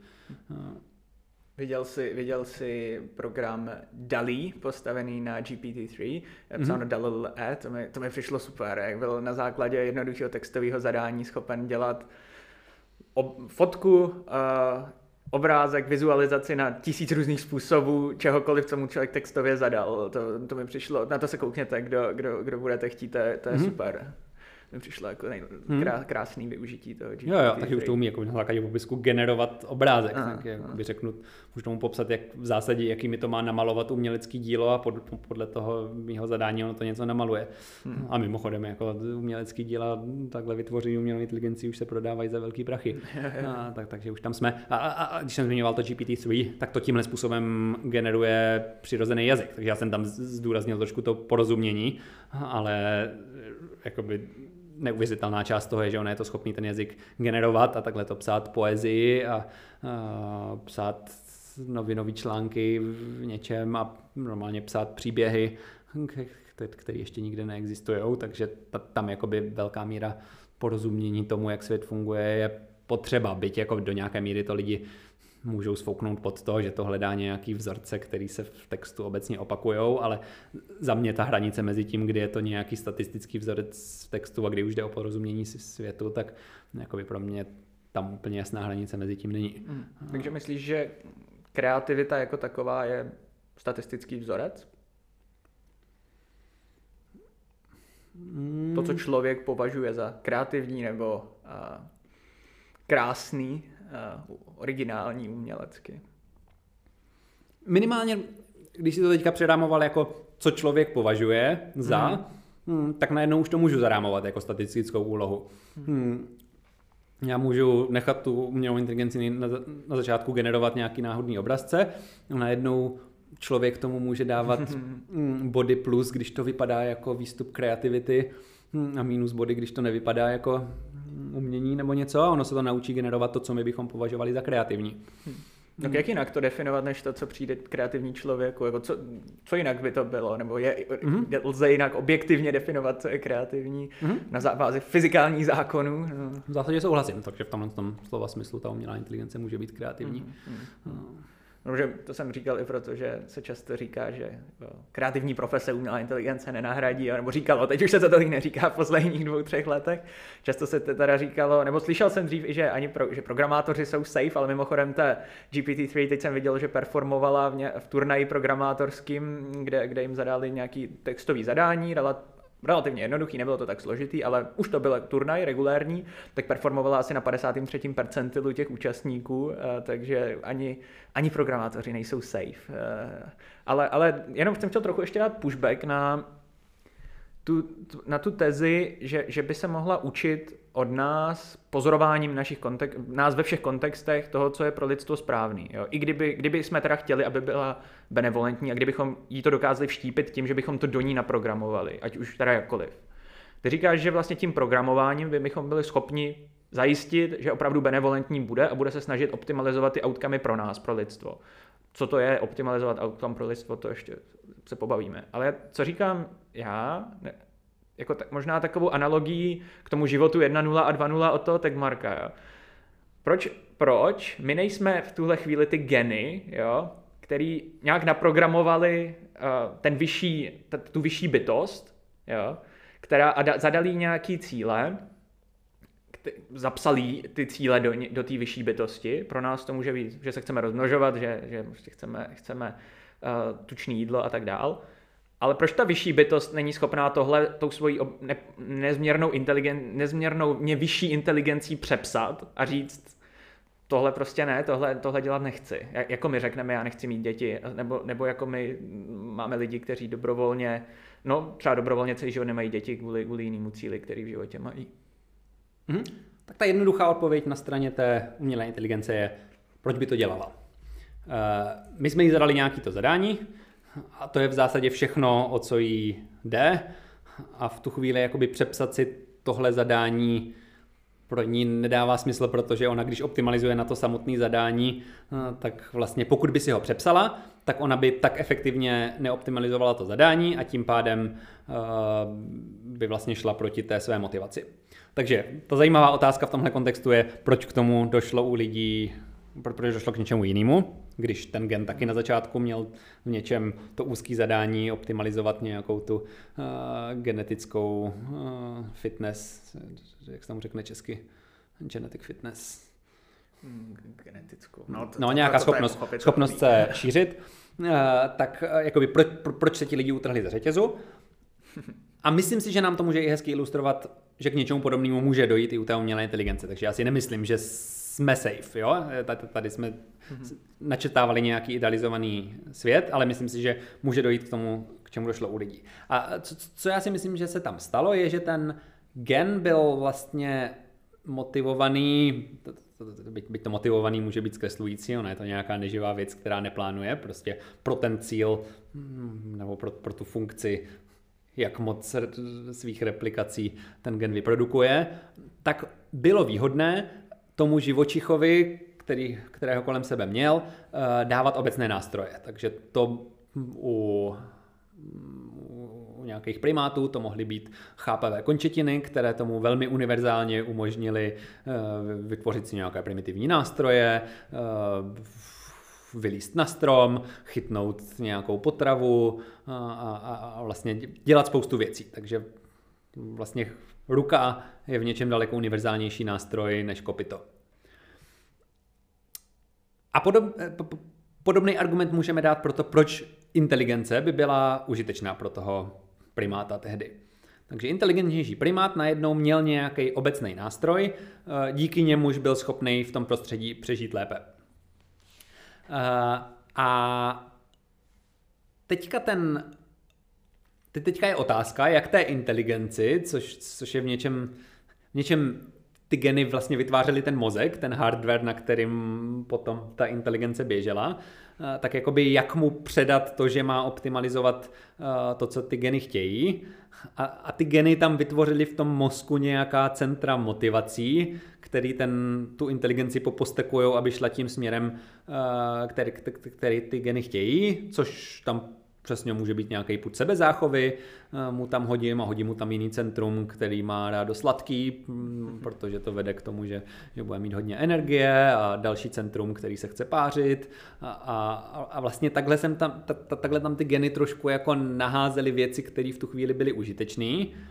Hm, ale potom se některé z těch věcí mohly trochu urvat ze řetězu, takže ta inteligence najednou začala být schopná to optimalizovat daleko lépe než ten gen chtěl, v něčem té inteligenci najednou zbyla volná kapacita si trochu dělat, co chtěla. Vlastně možná ty motivace, protože jich tam uh, ta, ta, ten gen naházel víc, tak je potřeba mezi něma nějak balancovat. Mm-hmm. A do nějaké míry mezi něma můžu balancovat tím, že když je ta jedna potřeba zrovna nasycená, tak se tak jako trošku vypne, trošku uspí, takže jako my, když jsme se dostali do stavu, kdy už jsme na jezení, docela v bezpečí, máme kde spát, jsme v teple, občas máme sex a, a, a vlastně žijeme nějaký spokojený život, tak tam najednou tady tyhle ty potřeby, které třeba naše předky každodenně ve, velmi blízce motivovali a vedli, tak, tak my je tam nemáme a najednou máme prostor dělat další věci,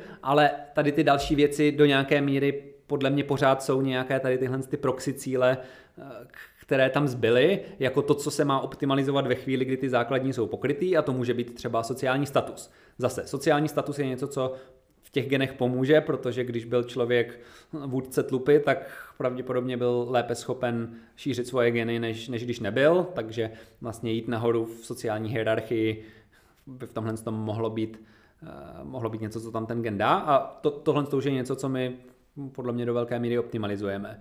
Stejně tak jako být šťastný je v něčem proxy, protože jsou všechny moje potřeby naplněny a mám pocit, že něčem žiju tak, jak chci. Tady to, to, to už je složitější. Ale jo, takže vlastně zbyly nám tam nějaké věci, které se můžeme rozhodnout dělat vlastně pro, spoustu lidí může být nějakou motivací jako láska k ostatním a přátelství a tak, což jsou sociální vazby, které zase z hlediska genu dávají smysl a dávají smysl optimalizovat ve chvíli, kdy mám všechny ty svoje ostatní potřeby pokrytý. Takže zpátky k umělé inteligenci. Tam jakoby jeden problém, který, ke kterému může dojít, je, že ve chvíli, kdy třeba ten systém necháme sám sebe přetvářet a posouvat dopředu, tak nám hrozí, že tam vzniknou tady tyhle ty proxy cíle, kdy jakoby umělá inteligence, která vyvíjí jinou umělou inteligenci, tak pro ní může být užitečné jí tam dát nějaký podcíl, prostě optimalizovat na své přežití nebo eh, na, na, na cokoliv jiného které v tu chvíli dává smysl, ale ve chvíli, kdy ta druhá umělá inteligence, kterou vytvořila, eh, to začne optimalizovat hodně silně, tak najednou se to může odchýlit od toho, co původně ten zadavatel chtěl. A najednou se v tomhle tom smyslu může utrhnout ze řetězu, protože vlastně ta korelace mezi tím proxy cílem a tím reálným cílem vlastně tady ty, si dva cíle jdou od sebe. Jo, takže prostě stejně jako my máme, my se naprosto lišíme od opicí v tom, no, částečně minimálně lišíme od opicí v tom, jaký cíle máme, tak takhle se může lišit první od tisící generace AI po, po tom, co se replikuje a, a, a sám a sebe, sebe modifikuje. Do nějaké míry ano, ale já si myslím, že je minimálně teoreticky možné postavit tu umělou inteligenci tak, aby k tady tomu nedošlo. Takže jakoby, proč tady k tomu došlo? Bylo, že ten gen není žádný geniální inženýr, který by mohl nadizajnovat lidský mozek jako celek a tak dále. Uh, on, on tam to, to, to, probíhá pomocí uh, nějakých náhodných mutací a když tam ně, něco zrovna lokálně v tu chvíli s tím, jak to zvíře vypadá v ten daný okamžik, pokud tam něco marginálně dává smysl přidat, hm, tak, tak se to tam přidá. A tím pádem se tam takhle trošku jakoby náhodně přimotaly ty různé motivace, které my tam v sobě dneska máme zakódovaný a, a, a ty tam nějak tak existovaly sami o sobě. Pak, když bychom měli něco, co naopak má ten inženýrský mindset, takže je to schopný plánovat, tak my tam tomu skutečně můžeme zadat ten jeden cíl a ono to jakoby veškeré svoje chování může podřídit tomu jednomu cíli.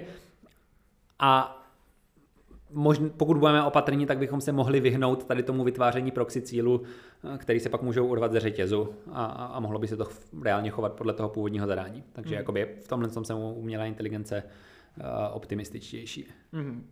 Takže prostě lze inženýrským zadáním minimalizovat pravděpodobnost jakýchkoliv náhodných mutací, které jsou pro nás nežádoucí přičemž u mozku to je jako feature, to, to tam chceš, protože to je evoluce, nebo u mozku, jako u, u, v tom zadání od genů je to feature, protože tím se vyvíjí, eh, jíme dál, ale u, u umělé inteligence by to byl spíš bug, tam bys to, tam bys mm-hmm. to mhm. nechtěl. Tak jako v dnešní době už zase ty mutace považujeme spíš za ten bug, který způsobuje rakovinu občas, mm. takže mm-hmm. je, je, to, je to všechno relativní podle toho, z jakého úhlu pohledu se na to díváme. Mm-hmm. Ještě uh, tím jsme pokryli teda scénář minimálně té benevolentní AI, když si představíme, že, že, že ať už ji kontrolujeme úplně, anebo je samostatná, ale, minimál, ale rozhodně respektuje lidstvo a snažíme se zajistit, aby ho respektovala. Pak ještě provedeme, co vlastně znamená respektovat lidstvo a co jsou ty cíle, který, který bychom jí teda vštípit měli. Uh, ale vlastně mě zajímá, co, co by se muselo stát, aby ta lid, aby, aby ona to lidstvo nerespektovala, aby ho, aby ho mohla vyhubit. Tak je to, je to ten scénář, který ty si popsal, třeba, že, že je hloupá zombie, která chce maximalizovat ten jeden daný cíl a na lidstvo se, na lidstvo se přestane ohlížet. Nám se nepovede jí vložit, že přežití lidstva, řekněme, je, je zásadní a ona lidstvo přestvoří na kancelářský sponky. A, ale co, co může nastat i scénář, kdy si ta inteligence dojde sama k tomu, že její že lidstvo je hrozba, protože ovládá moc velkou ničivou sílu například, která, která samotnou jí ohrožuje, řekněme teď v aktuální příklad nukleárních zbraní, jo? anebo je, je to její kompetitor v tom v sebereplikaci, protože máme nějaký omezený zdroje, který ona, který ona by chtěla mít spíš pro sebe. Může v takovou chvíli tu lidstvo vyhodnotit jako hrozbu? Jak myslíš, že pravděpodobný tady ten scénář je? Zase já si myslím, že jakoby k tomu dochází ve chvíli, kdy my jsme nebyli opatrní a zadáme i to zadání, které vlastně to, to, vůči kterému my jsme hrozba. Takže ano, pokud jí zadáme něco jako optimalizovat planetární harmonii, přírodu, nevím co, a my ničíme přírodu, tak jasně, že nás může zkusit zastavit. Pokud zadáme umělé inteligenci cíl minimalizovat emise CO2, jasně, že dává smysl nás nějakým způsobem omezovat či vyhubit. A, a, a teďka je jakoby otázka, jakoby my, do, do, dokonce si můžeme představit scénář, kdy my zadáme to, aby optimalizovala celkové štěstí eh, lidí a když nebudeme opatrní s tím, jak zadáme štěstí, tak můžeme skončit eh, všichni v naložení v lihu a bude to do nás pumpovat heroin a, a, a tímhle s tím maximalizovat štěstí. Takže jakoby tohle to jsou všechno scénáře, eh, který může dojít a kde má ta umělá inteligence motivaci lidi omezovat. Hmm. Ve chvíli, kdy bude reálně optimalizovat na preference těch lidí, kteří na té zemi jsou, tak si myslím, že je to méně pravděpodobné, protože ti lidi nebudou chtít být úplně omezení, byť možná budou radši být omezení, než aby byli vyhlazení jadernýma zbraněma. Takže v tomhle tom si dovedu představit, že jakoby může dá, by mohlo i pro tady tuhle benevolentní AI dávat smysl získat nadvládu nad světem. Možná pro nás by bylo racionální předat tu nadvládu nad světem, pokud budeme, si budeme fakt jistí, že to zadání má správné. Zase, pokud do toho zahrneme Eh, blahobyt budoucích generací a nakonec budoucí lidi se v ničem fundamentálně neliší od nás, co se nějaké morální hodnoty týče nebo něco takového.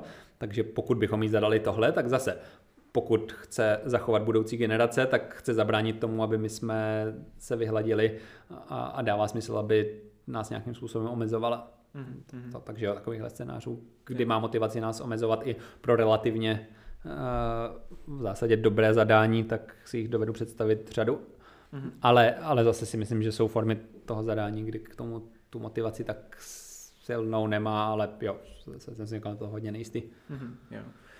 K těm cílům, to už se těším, ještě k tomu dostaneme. Ještě úplně poslední scénář, než přejdeme k těm cílům samotným. A to je, co si myslíš o scénáři, který hodně lidí tady v té komunitě, aspoň z mého vnímání, eh, například eh, CEO OpenAI, jedný z nejznámějších eh, výzkumných organizací pro umělou inteligenci, Sam Altman, říká, že ideální scénář pro lidstvo, i pro ně, takový, pro ně samotný, takový nejoptimističtější scénář by byl fyzický merge, neboli propojení s tou, s tou, samot, s tou umělou inteligencí co tím chci říct, je, představíme si Neuralink, dnešní, dnešní firmu Ilona Muska, eh, která dělá to, ten interface, brain-computer interface, prostě rozhraní mozku, mozku a počítače a člověk pak bude schopen například využít tu obrovskou komputační sílu umělé inteligence, eh, tím, že se propojí s jeho mozkem a bude, a, a bude z toho takový hybrid, taková vyšší bytost, která není ani vlastně člověk, ani ta umělá inteligence, je něco mezi. Považuješ tohle za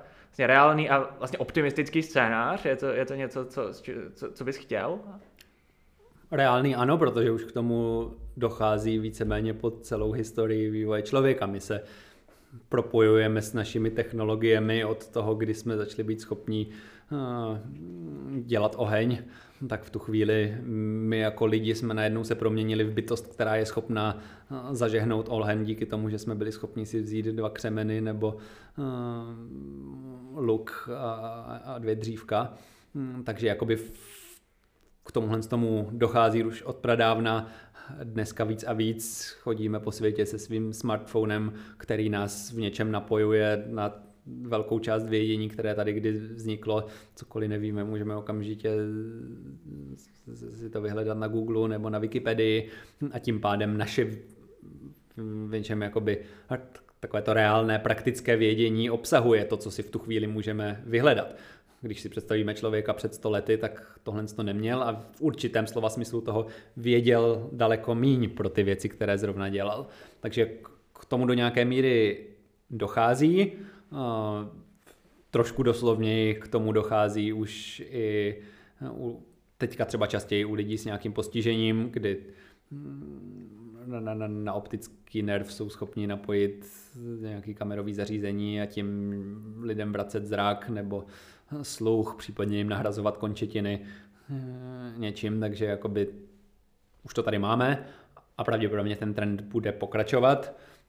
Může pokračovat možná tím, že, že si budeme moct zvětšit paměť, eh, tím, že si něco připojíme přímo k mozku a, a A jo, věřím, že tomu docházet, k tomu docházet bude, věřím, že tady ty technologické možnosti budou. Druhá otázka je, eh, jaké se kolem toho vytvoří společenské konvence, ale, ale jo, jakoby rozhodně to vidím jako součást budoucnosti. Hmm. A je to pro tebe pozitivní budoucnost, protože takový ti pionýři tady téhle budoucnosti, nebo ti, kteří ji mají rádi, a teď jsem třeba poslouchal podcast Lexe Friedmana s Timem Urbanem, který, který to, který, kterým se to oběma hrozně líbí, tak ti říkají, že je pro ně vlastně hrozně krásná představa, že tady skrz takovouhle budoucnost budou schopni se propojit s druhým člověkem přes té digitální rozhraní jo? a budou vlastně mít prožitek, který souznění, který by nikdy mít nemohli, když jsou odděleni tou fyzickou bariérou. Jo? A to, to je jako jeden z benefitů, další samozřejmě um, ta extrémní komputační kapacita mozku, že? To, to, co člověk pochopí, uh, za, hlavně v logice, kterou nemáme relativně slabou uh, jako evolučně a tak dál. Po, považuješ to taky takhle za optimistický scénář pro sebe? A teď fakt čistě on, Ondra Weiger osobně, ne, ne, nenutně jako vědec. Jo? Jsem kolem toho obrovsky nejistý. Uh, tak, tak, tak, tak, takže zase v něčem, pokud dosáhneme superinteligence, uh, tak, tak, tak jsem říkal, že můžeme tam zadat to přesné zadání, které budeme kontrolovat ve chvíli, kdy tu superinteligenci vytvoříme z člověka. A zvlášť, když tady budeme mít velkou nerovnost v tom, kdo si to může dovolit, takže tamhle nějaký miliardář najednou se stane superinteligentním, tak jakoby v tomhle tom lidským motivacím zas tak moc nevěřím a najednou to může do nějaké míry přejmout motivace toho člověka, který se ještě skrz to, že to napojíme na technologie, se, se ty preference samotné můžou posunout někam úplně jinak, jinam stejně tak, jako už umělá inteligence nám tady vytváří uh, lidi s extrémníma názorama, uh, tak stejně tak, když se ještě přímněji napojím na tu umělou inteligenci, tak to s tím mozkem může dělat kde co, ale i se současnými motivacemi lidí, hm, dejme jim do rukou takovýhle super nástroj a fakt se bojím, co z toho vznikne. Eh, ale zároveň samozřejmě, že by mě to zajímalo a, a jakoby rozhodně mě zajímá nacházet různé nové dimenze mm-hmm. bytí a, a, a zkusit se napojit na, na jiný lidi, vyzkoušet si, jaký je to prožívat svět z jejich úhlu pohledu. A byť do nějaké míry mám pocit, že si tady tohle z toho můžeme dosit a užívat s, s technologiemi, které máme a myslím si, že není problém nutně, že bychom tam k tomu neměli nástroje, ale spíš se o ty věci Eh, lidi reálně nesnaží, takže jako já si myslím, že na tom světě toho máme vlastně strašně moc k proskoumávání a k prožití, eh, co, co můžeme i bez těch technologií proskoumávat a vlastně mo, mo, možná u mě ty obavy z tady toho převažují mm. z hlediska nerovnosti, z hlediska toho, že tady můžou být takový závody ve zbrojení mezi lidma, eh, když, když se někdo bude pod část lidí se přesunou na jinou úroveň inteligence úplně, tak jak ta společnost bude vypadat, jako by ti super inteligentní lidi by nás pravděpodobně byli do velké míry schopní ovládat a, a,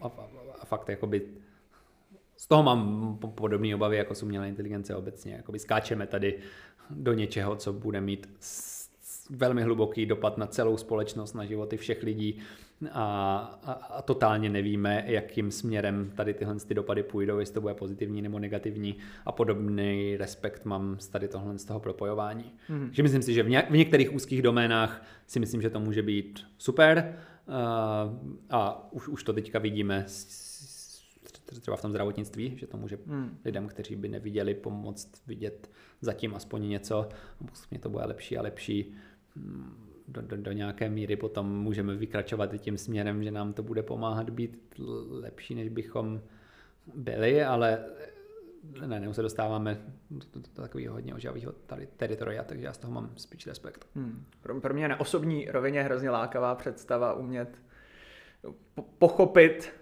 to, co nemám, to, kde tam, kde cítím ty svoje kognitivní hranice, kde prostě vím, že to nikdy nepochopím. A, a na druhou stranu si ale říkám, že Kdybychom vytvořili takovouhle třídu extrémně inteligentních lidí, ale tak vlastně ta jejich inteligence by byla tak nepředstavitelná pro nás dneska, že vlastně nevím, jestli my dovedeme říct, že by pořád měli ty vlastně relativně primitivní cíle, o kterých ty mluvíš, jo? dominanci naprostou, bohatství, moc, jo? jestli tohle by jim nepřišlo v tu chvíli jako naprostá trivialita, kterou vlastně oni ne, která už je nemusí zajímat, protože oni už tady řeší otázky, extrémně složitý otázky vesmíru, jo? a tohle je pro ně tohle je prostě pro ně, jak, jak, jak když my se koukneme, co dělám ravenec jo, za práci, tak tohle prostě je pro ně nemůže, nemůže vůbec být zajímavý. Tak, takhle, takhle já tím přemýšlím, že takový scénář by možná nastat mohl potom. Mohl, ale také to může Hmm, jim to tak začít připadat po tom, co tu moc zkusí získat a získají a zjistili, že to bylo lehký, ale jakoby mezi tím, co se bude dít se zbytkem lidstva. Je, je. Takže za mě vlastně lidství a lidský život je dost úžasný tak, jak je. Vlastně v něčem je to i o tom vypořádat se s těma hranicemi, který mám. A, myslím si, že už ty hranice, které lidi mají teďka, jim umožňují dělat úžasné věci a mají potenciál, který je teďka těžce nevyužitý. Co se stane, když k tomu přidáme technologie? Ty hranice se posunou o hodně dál. No, ale tam ně... budou. ale zase tam nějaký budou a zase to bude možná spíš o té otázce, jak ten potenciál dobře naplňovat. A myslím si, že jakoby lidi, kteří se naučili dobře využívat ten potenciál, který mají teď, je velká menšina. Takže si nemyslím, že by vlastně ten bottleneck toho, jak lépe žít jako lidé, byl tam, mm. že nemáme dost technologií nebo že jsme omezení těmi možnostmi, které máme a, a z tohohle úhlu pohledu vlastně mi to tak strašně lákavý nepřipadá. Mm. Určitě je to lákavý z hlediska toho, že propojení té lidské inteligence a, a těch strojů by nám mohlo pomoct vyřešit problémy, které teďka vyřešit schopni nejsme, což má zase podobu s tou čistou umělou inteligencí odříznutou od člověka. Takže v tom to zajímavý být může a tam bych asi byl pro, aby jsme opatrný kroky tímhle směrem dělali. Ve chvíli, kdy nebude schopný něco dělat dobře kontrolovaná umělá inteligence, tak možná vědci, kteří by byli nějakým způsobem s ní lépe integrovaní, hmm, tak, tak, tak, tak tam bych byl ochotný experimentovat třeba víc. Mm. Ale asi, asi nejsem úplně plný mm. fanoušek toho, jakoby vrhnout se tímhle s tím směrem bez hlavy a mm. vyvíjet, vyvíjet, vyvíjet. Mm. No a když se teda vrátím trochu k těm cílům konečně, jako takovým, jo, tak co je za tebe ten ultimátní cíl, který bychom ty umělé inteligenci měli chtít vštípit? Jo? Ať už... A vlastně kdy jí to máme chtít vštipovat? Jestli už dneska jo, s tím máme začít a už to opravdu do té architektury vkládat, nebo, nebo ještě dneska je to moc úzký na to, abychom tohle řešili. Jo? Ale, ale primárně, co ten cíl je? Co vlastně je to, co chceme předat jako lidi, jako lidstvo? A lze to vůbec formalizovat? Ne, nebo, no. Pro mě je ta užitečná vize umělé inteligence jako nějakého nástroje. Hm, takže stejně jako teďka chci nějak žít život a mám nějaké hodnoty a pomáhám si v tom těma nástrojema, který mám, ať už se jedná o uh, kolo nebo počítač, tak, tak, tak podobně ta umělá inteligence by mi mohla pomoct žít lepší život individuálně, mohla by nám pomoct jako lidstvu žít jako lepší globální život. A, a, a v tomhle tom si nemyslím, že se to zas tak radikálně liší od, od, od, od těch ostatních věcí v tom, že jakoby my, my tam máme nějaký cíl, se kterým tu věc stvoříme a to by nám to mělo pomoct optimalizovat, aniž by to ale způsobovalo příliš velký nějaký vedlejší účinky. Takže to byl ten problém s těma uh, kancelářskýma sponkama. Uh, pravděpodobně teď nemáme problém s nedostatkem kancelářských sponek, ale jakoby v zásadě je fajn lidstvo, který má dost kancelářských sponek. Hmm. Akorát jakoby fakt ho nechceme ve stavu, kdy jakoby celý vesmír je naplněný kancelářskými sponkama. A podle mě s každým dílčím cílem je to víceméně takhle. Hmm. Ale ka- ka- ka- každé věci je moc. Hmm. Takže jakoby pro mě tam do nějaké míry dává smysl formulovat to, jako že si vytváříme tady ten mocný nástroj, u kterého jsme si ale vysvětlili, že pokud se dostane za určitou úroveň inteligence, tak to tady může být fakt velký riziko, i když mu zadáme relativně úzký zadání. Takže jeden směr, kterým bychom tu umělou inteligenci mohli zkusit stavět, je, že tam dodáme nějaký robustní bezpečnostní aparát, který bude držet v těch rozumných mezích. A to, to, to, to znamená v rozumných mezích, je ale hodně závislý na všech ostatních cílech, který máme. Takže jakoby mě nějakým způsobem umělá inteligence zraňuje nebo způsobuje nějaký nevyžádaný účinky, pakliže mi to ovlivňuje moji schopnost dosahovat ostatních věcí, na kterých mi záleží. Takže jakoby tady tenhle ten uh, Paperclip Maximizer, velká továrna na kancelářské sponky, mi vadí, protože mi to sebralo moje kolo, na kterým rád jezdím po Praze a předměnilo ho to na kancelářské sponky, takže mi to zabraňuje v tom se dostávat na místa, kam se chci dostávat. Pak mě to možná jako postřílelo kamarády, protože tomu, tomu chtěli zabránit a pak to zastřelilo i mě, takže proto mi to vadí. Takže v zásadě bychom chtěli mm, té umělé inteligenci vysvětlit všechno, co nemá dělat a možná by nám stačilo v rámci tady toho, aby nám pomáhala dosahovat věcí, které chceme. A teďka my tím, jak ta umělá inteligence bude obecnější a obecnější a bude nám rozumět líp a líp, my tomu budeme schopni zadávat složitější a složitější cíle, takže v něčem my bychom pak mohli chtít uh, to, to, to, tomu zadat dělání vědeckého výzkumu nebo ně, nějaký takovýhle poměrně otevřený cíle a, a, a v tu chvíli už se blížíme k, k něčemu, co má tu obecnost i na straně těch cílů, ale pořád si myslím, že pro nás, pokud si, nechcem, pokud si chceme nechat nějakou tu lidskou agentnost, tu, tu mm-hmm. autonomii, schopnost rozhodovat, tak by to pro nás podle mě v tomhle tom mělo být tím nástrojem. Mm-hmm. Teďka je dobrá otázka, jakoby, kde je ta hranice. Teďka třeba máme tady cíl nějakého řízení lidstva, prostě to, co dělají teďka společenský národy. Pojďme tady vytvořit mezinárodní komunitu, kde si státy a lidi spíš pomáhají, než škodějí. A jakoby eh, to by možná taky jakoby umělá inteligence optimalizovala líp. A tam najednou už máme ten trošku jako všeobjímající optimalizační cíl optimalizovat planetu, kde můžeme optimalizovat na to, abychom všichni byli šťastní, ale zase jakoby co to znamená šťastní, takže možná pro mě tam ta hranice je jakoby pro tuhle ten druh umělé inteligence nadefinovat možná nějaký pravidla hry, který ona má hlídat, hmm.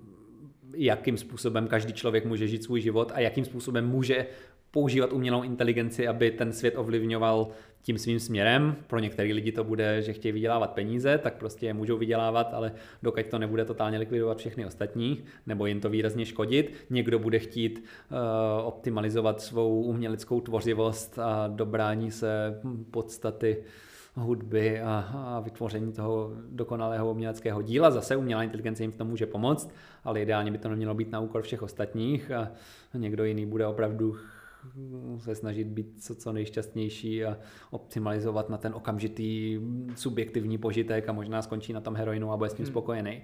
Hmm. A, a, a, a, mhm. no to, co já si říkám, je, jak, jak úzký vlastně tady ty hranice toho, co na čem se shodneme, že nikomu, ne, nikomu ne, nepřidělává negativní dopad na život, jsou, jo?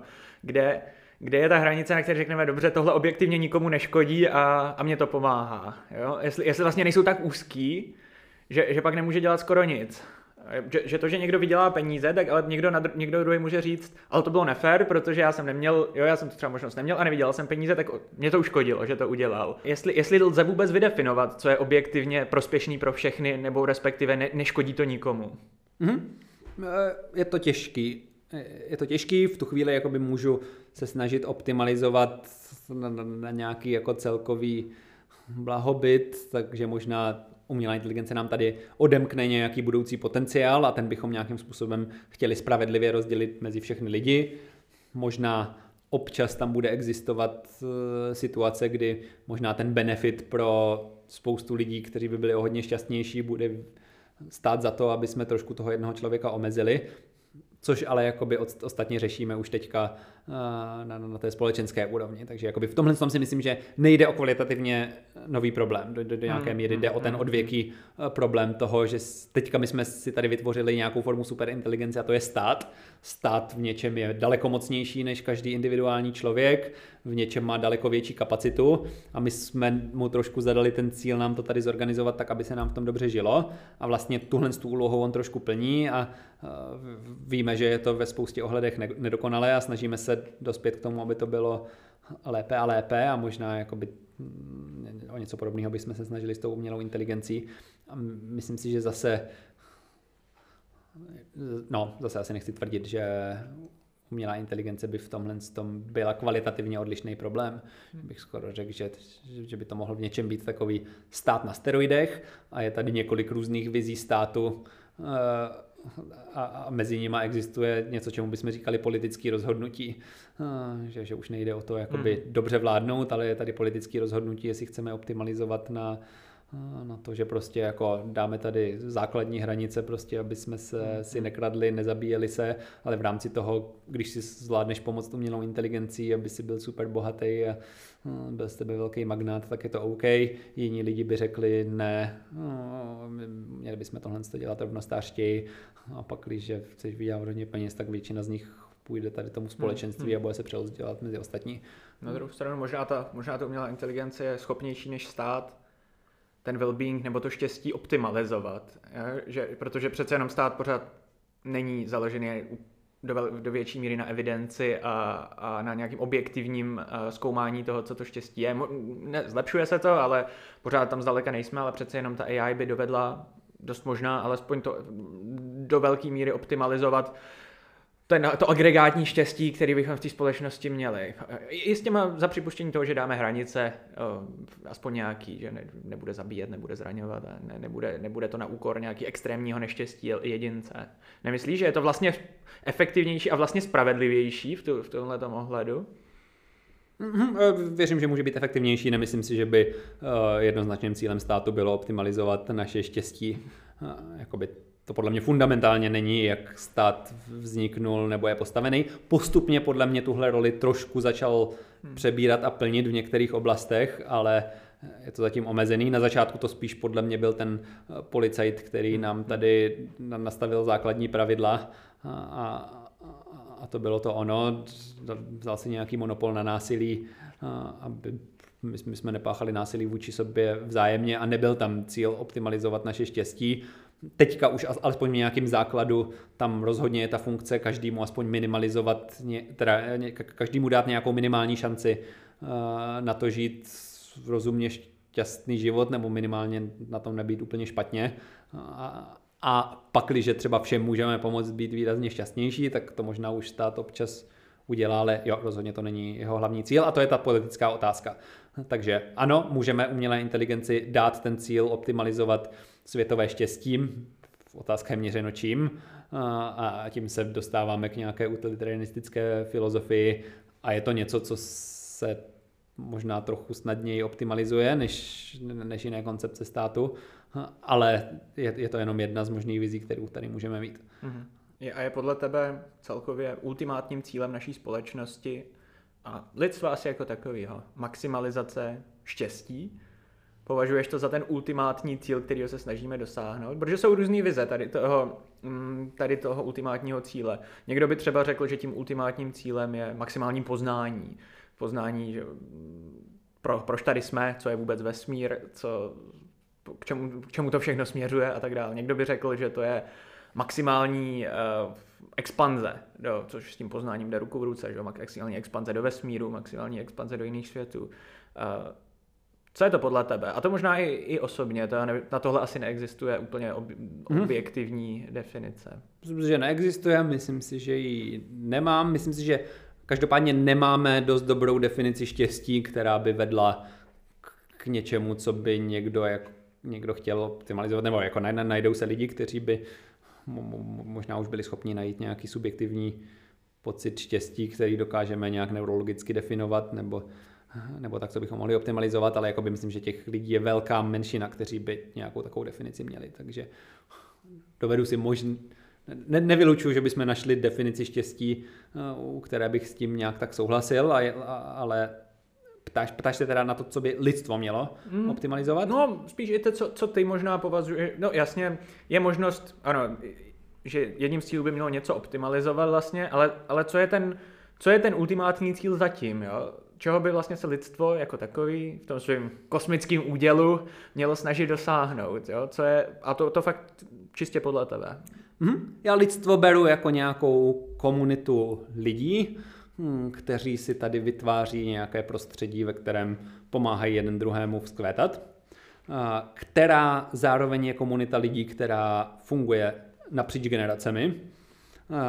Takže my tady teď si můžeme tou češtinou povídat díky tomu, že před mnoha, mnoha lety tam hm, seděli naši dávní předci a postupně nacházeli nový způsoby, jak se vyjadřovat a od toho, že na sebe byli schopni jenom hekat, tak, tak postupně vytvořili ten jazyk a díky tomu my tady jsme a jsme schopni dělat jsme schopni si takhle povídat. A takovýchhle příkladů je spousta toho, co nám byly ty předchozí generace a částečně to dělali, protože se jim to tehdy hodilo, ale částečně tam byli v minulosti lidi, kteří skutečně něco chtěli poslat i těm budoucím generacím, nebo minimálně lidstvu jako takovému.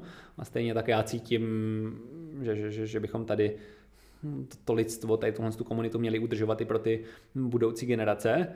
Ale ultimátně si myslím, že tahle ta komunita se sestává z toho, že jsou tam ti individuální lidi, kteří každý mají své hodnoty, které naplňují a, a, a, a v tomhle tom je to trošku hodnotově mm-hmm. jsou, ne, neřekl bych nutně součet těch jednotlivců. Myslím si, že, že, že pro, pro mě to lidstvo má tu hodnotu té komunity, která by měla pečovat o to, aby sama sebe zachovala, proto aby všichni její členové, současní i budoucí, hm, mohli žít naplněné životy mm. pod, pod, podle toho, čemu zrovna oni věří. Mm. A žijou ty podle tebe ty naplněné životy za nějakým ještě vyšším cílem, který se zatím vším skrývá? A jak říkám, někdo to má to to ultimátní poznání, jo, abychom co nejvíc poznali hmm. někdo. Je tam, je tam za tebe něco, nebo si vlastně v pohodě s tím, že jsou to ty naplněné životy a, a vlastně ještě líp a líp a líp naplněný eh, pro ty budoucí generace, které přijdou po nás?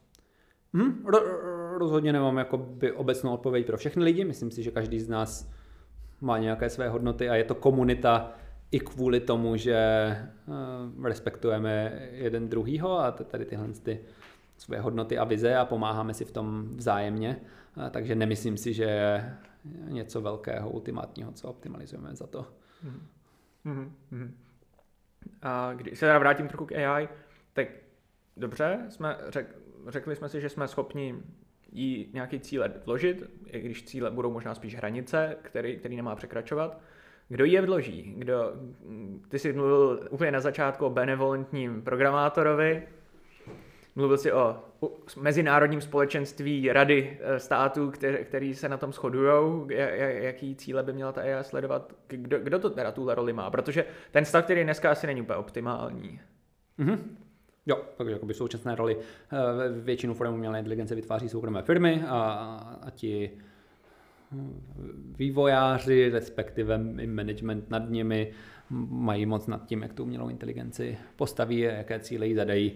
Eh, a, a jo, ne, ne, nemám odpověď na to, jak by to mělo být zorganizované do budoucnosti. Dovedu si představit, uh, že buď si tady nastavíme jasný pravidla hry, hm, podle kterých všichni musí hrát, takže mm. možná bychom tam měli nějakou sadu pravidel, nějaká omezení, která by všechny formy umělé inteligence měly naplňovat. Pro, pro, pro, pro mě teďka jeden zajímavý směr, který proskoumávám, je umělou inteligenci naučit rozumět lidským právům, což mm. je v něčem ta imaginární bublina, kterou každý kolem sebe máme a kterou by měla respektovat a to nám zachovává tu naši osobní svobodu eh, realizovat ty svoje hodnoty a realizovat svoje životy, takže možná ve chvíli, kdy všechny formy umělé inteligence budou něco takového obsahovat, tak potom můžeme dát firmám a lidem svobodu, aby to používali jako nástroje a tudíž zadávali tomu zadání, které budou chtít.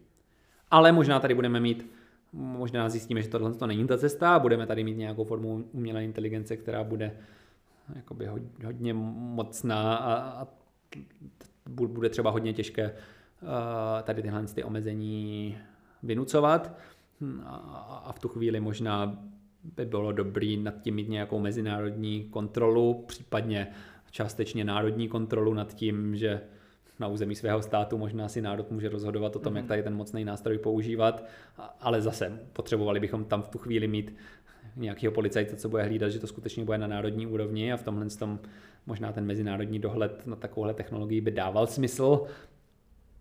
Mm, a v tu, v tu chvíli by dávalo smysl embargo na to, aby menší aktéři vyvíjeli a používali tady tuhle tu velmi pokročilou obecnou umělou inteligenci. Nicméně je to strašně těžký problém. Hmm. Mezinárodní koordinace funguje špatně a pak, když se v tom hodně neposune dopředu, tak, tak no, myslím, myslím, že je to na hranici realističnosti, že bychom se do takové situace dostali. Mm. Možná pak, když tady bude nějaká středně velká katastrofa, tak to trošku lidstvo probudí a, a k něčemu takovému by došlo. Eh, v něčem tady jako inspirace může sloužit uh, Baruchův plán, uh, což byl ve 20. století plán dostat nukleární zbraně pod mezinárodní hmm. kontrolu, takže jakoby všechny země by se vzdali jaderných zbraní a dali by je možná pod jurisdikci Spojených národů, aby jsme se, se vyhli jaderným konfliktům. Možná něco podobného bychom potřebovali pro umělou inteligenci, hmm. ale je to strašně těžký úkol. Hmm, no, zvlášť, zvlášť tím, že zrovna u jaderných zbraní se to teda nepovedlo. No. Mm-hmm. Hmm, takže to... Hmm, hmm. A teda zajímavá mi myšlenka formalizace lidské morálky skrz právo. To je, to, je, to je pěkná myšlenka, že by to šlo udělat. Mm-hmm. Právo tady tvoří tady tyhle ty hranice, které tady každý z nás má. Firmy kolem sebe mají v mezinárodním právu, který teda jako moc nefunguje, tak jakoby i státy to kolem sebe mají. A dává smysl, abychom takovéhle hranice načrtli i jo, pro umělou jo, inteligenci. Jo, jo, super, super. Uh, tak jo.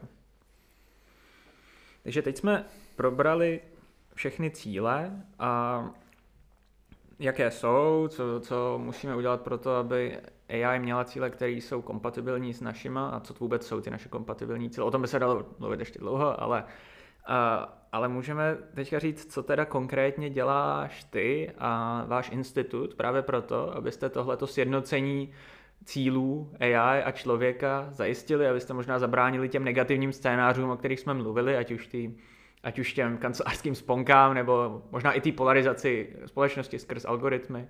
Možná uh, tomu, že tady budeme mít tu, tu zlou AI, která se rozhodne, že lidstvo je hrozba. Mohl bys říct ty konkrétní a fakt velmi konkrétně, co, co se dá dneska dělat a proč je to vlastně důležité už dneska s tím pracovat. Že pořád jsme na začátku té cesty. Že? Mm-hmm. Jo, takže já pracuji na tom Future Humanity Institute, neboli Institut pro budoucnost lidstva skromný teď název. a, a Víceméně ten instituce... Tak existuje i Future of Life Institute, ten je ještě pro budoucnost života, ten je ještě o řád výš. jo, jo. A myslím, že oba ty instituty vlastně trošku míří směrem zajistit vzkvétající budoucnost pro lidstvo nebo život. A co to konkrétně znamená, je jednak vůbec si pokládat tu otázku, co, co, co tahle vzkvětající budoucnost může znamenat. Uh, takže co jsou vůbec ty možnosti, které před náma jsou uh, a dívat se na to z dlouhodobého úhlu pohledu. Hmm, takže pokud se na to díváme na úrovni desítek, stovek, tisíců, milionů let, tak jakoby co vzkvětající budoucnost lidstva vůbec může znamenat, čeho můžeme dosáhnout, jakou část vesmíru máme vůbec šanci ovlivnit a tak dále. Ale pak, když to myslíme vážně s tou budoucností lidstva, tak první věc, co bychom měli zajistit, je, že tady nějaká budoucnost lidstva bude. A proto je jednou z nejdůležitějších oblastí, které se věnuje ten institut, prevence existenčních rizik, což, což znamená zejména rizik vyhlazení nebo vyhynutí lidstva.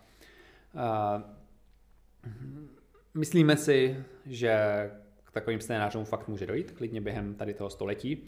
A pak, když jsme v situaci, kdy k tomu může dojít během tady toho století, tak uh, si myslíme, že by jednou z prioritou lidstva, jednou z priorit lidstva mělo být uh, prevence tady těch existenčních rizik. Uh, konkrétně ty existenční rizika, na které se díváme nejvíc a který jsme identifikovali, uh, te, te, te, teďka pak, když by si o tom chtěl někdo přečíst uh, víc, tak uh, kolega Toby Ort napsal knížku The Precipice, uh, myslím, že česky vyšla možná pod názvem Nad propastí, uh, kde se snaží ty existenční rizika zmapovat a vyčíslit jejich pravděpodobnost. Uh, tak, tak, tak, tak, takže tuhle tu knížku fakt doporučuju. Já, co v tom pracuji, jsem se tam dozvěděl spoustu zajímavého. A, a fakt si myslím, že jde o jednu z nejdůležitějších tematik, kterým se dneska dá věnovat. A myslím si, že fakt se tomu věnuje málo lidí a není tak těžký k tomu nějakým způsobem přispět, pokud je člověk fakt chytrý, tak, tak, tak, takže zase pokud tam máme nějaký posluchače, co vymýšlí co se životem a dej jim o to mít velký dopad, tak myslím, že prevence existenčních rizik je jedno, jedna z těch oblastí, kde lze mít možná vůbec největší uh, dopad.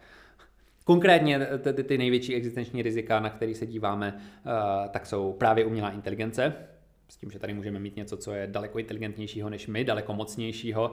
A to si s náma možná bude moc dělat, co chce, takže jakoby jak tomu zabránit a vysvětlit, že nás to nemá vyhladit, je otevřená otázka a nevíme, jak na to. A jak jsem na začátku popisoval, ten proces už je rozhýbaný a, a jakoby ženeme se neuvěřitelnou rychlostí tím směrem větší a větší moci v rukou tady těchhle těch algoritmů. Ta, ta, ta, takže v tomhle si myslím, že je to velmi reálný. A to je jedna věc, které se věnujeme. Můžu se potom dostat k těm konkrétním věcem, kterým se tam věnujeme. Další existenční rizika, eh, na které se díváme, jsou biologické hrozby. Eh, teďka tady máme třeba COVID, který ilustruje jednu takovou biologickou hrozbu. My se díváme možná ještě víc na eh, lidma navržený nebo minimálně zdokonalený patogeny dostali jsme se do fáze, kdy jsme schopni velmi dobře editovat genetickou informaci a, a ty organismy modifikovat a není zase tak velký problém vyvinout něco, co je násobně smrtnější, násobně infekčnější než COVID. A, a je otázka, jak zabránit tomu, aby lidi něco takového vůbec vytvořili a vypustili do světa. A pak je otázka, jak se proti tomu bránit, jak na úrovni technologií, tak na úrovni mezinárodních institucí, takže to je hmm. další velká oblast. Mimochodem tady k tomu tématu bereš si bereš vážně teorii o covidu, který, že byl z laboratoře, protože na začátku to byly, byl považovaný za dezinfo mm-hmm. naprostý, ale postupně uvážený vědecký kapacity, mm-hmm. tomu začaly být čím dál optimističtější. Myslím, že už kolem 50% jsem viděl, že hodně vědců tomu mhm. dávalo. Mm-hmm. Jsou, jsou z níž? Uh, jo, myslím si, že klidně bych byl sám kolem těch 50%. Uh, eh, je důležitý rozlišit scénáře, že to bylo záměrně hmm, hmm. navrženo a vypuštěno z laboratoře versus, že to uniklo. Jo, Takže to zabezpečení bylo dost špatný. Protože zabezpečení bylo špatný. Hmm, hmm. Takže nemyslím si, že by to bylo záměrně vypuštěný. Uh, ale jakoby přikládám nenulovou šanci tomu, že, že to prostě uniklo. Uh, vedou se druhý výzkumu, kterým se říká anglicky gain of function uh, research, neboli uh, výzkum nějakého posílení funkce těch patogenů, takže, což může být vědecky i medicínsky důležitý a zajímavý. Pak, když tady vyvineme nějakou smrtící chorobu, eh, která se rychle šíří, můžeme proti tomu pak líp zkoumat, eh, proti tomu líp vyskoumávat léčbu, můžeme se vůbec dívat na to, jak se taková choroba chová a budeme o ní vědět víc a kdyby něco takového vzniklo v přírodě, tak budeme připravenější. Ale eh, jakoby v současnosti jsou hodně podceňované ty podmínky, ve kterých se tady tyhle ty patogeny uchovávají, takže pravidelně dochází k únikům různých takovýchhle patogenů ven z té laboratoře hm, a, a tomu musíme zabránit. Je tam jakoby obrovský disbalans nějakého toho osobního rizika a toho, že fakt už jakoby z hlediska individua ty opatření jsou přísný, ale jakoby na úrovni lidstva najednou to riziko, to, že by to mohlo uniknout, tak jakoby pak, když máme pro toho jednoho laboranta, tam je ta pravděpodobnost žádná celá 0,1%, tak už je to skoro zanedbatelný a je pro něj oprus dělat nějaký opatření, který by to snížil z žádná celá 0,1 na žádná celá 0,01, ale z hlediska lidstva tady tenhle ten rozdíl je obrovský. Hmm, a bohužel tam ta pravděpodobnost je dost velká k tomu, aby k tady těm únikům pravidelně docházelo, takže tady tohle tu uh, ochranu v laboratořích potřebujeme zásadně zvýšit. Hmm, to nám to mi teďka mě překvapil náš společný kamarád Aleš Flíder, mi o tom povídal, jak, jak, jak vlastně podceněná dneska ta, ta ochrana je, jak, jak vlastně ten stav není vůbec optimální. Já jsem, člověk zvenčí si to vždycky představuje jako naprosto, naprosto podchycenou problematiku, ale očividně, očividně ne teda. Mm-hmm. Ne. Ne, je to částečně díky tomu, že prostě hm, žádná celá 1% pravděpodobnost úniku ročně se může zdát málo v případě jedné laboratoře pro toho jednoho laboranta, ale je to něco obrovského. Pak, když takových laboratoří máme po světě spoustu a ty pravděpodobnosti se, se nám posčítají. Mm-hmm. No a Mhm, můžeš, můžeš. Mhm, takže jenom abych to dokončil, takže biologické hrozby jsou zase něco velkého, čemu se věnujeme.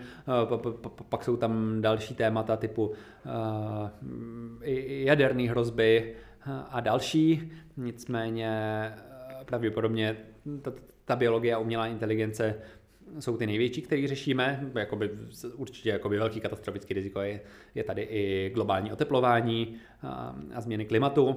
Proč tomu nevěnujeme je částečně, protože se tomu věnuje strašná spousta jiných institucí a Future of Humanity instituce trošku snaží vychytávat hm, to, co propadne mezi mezerama těch ostatních hmm. institucí, byť taky už, už, už máme jednu výzkumnici, která se tomu věnuje a je to taky jakoby obrovské riziko, byť možná samo o sobě ne, nebude existenční, že by jsme vyhnuli v přímém důsledku toho zhoršujícího se klimatu, tak to ale může zhoršit ty podmínky a zvýšit riziko všech těch ostatních rizik tím, že to způsobí mezinárodní nestabilitu a tím to zhorší mezinárodní koordinaci, což nám stíží řešení těch ostatních rizik.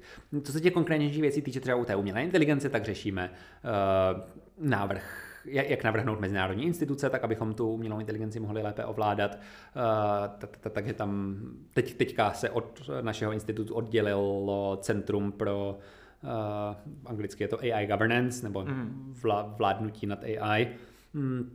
A a, a, a ti řeší vyloženě tady tuhle tu politickou a ekonomickou úroveň toho, že vlastně všechny státy jsou třeba trochu motivovaný vyvíjet tu umělou inteligenci co nejrychleji, aby získali ekonomický náskok, ale zároveň bychom chtěli se skoordinovat tak, aby jsme všichni šli přiměřeným tempem, aby to bylo bezpečný.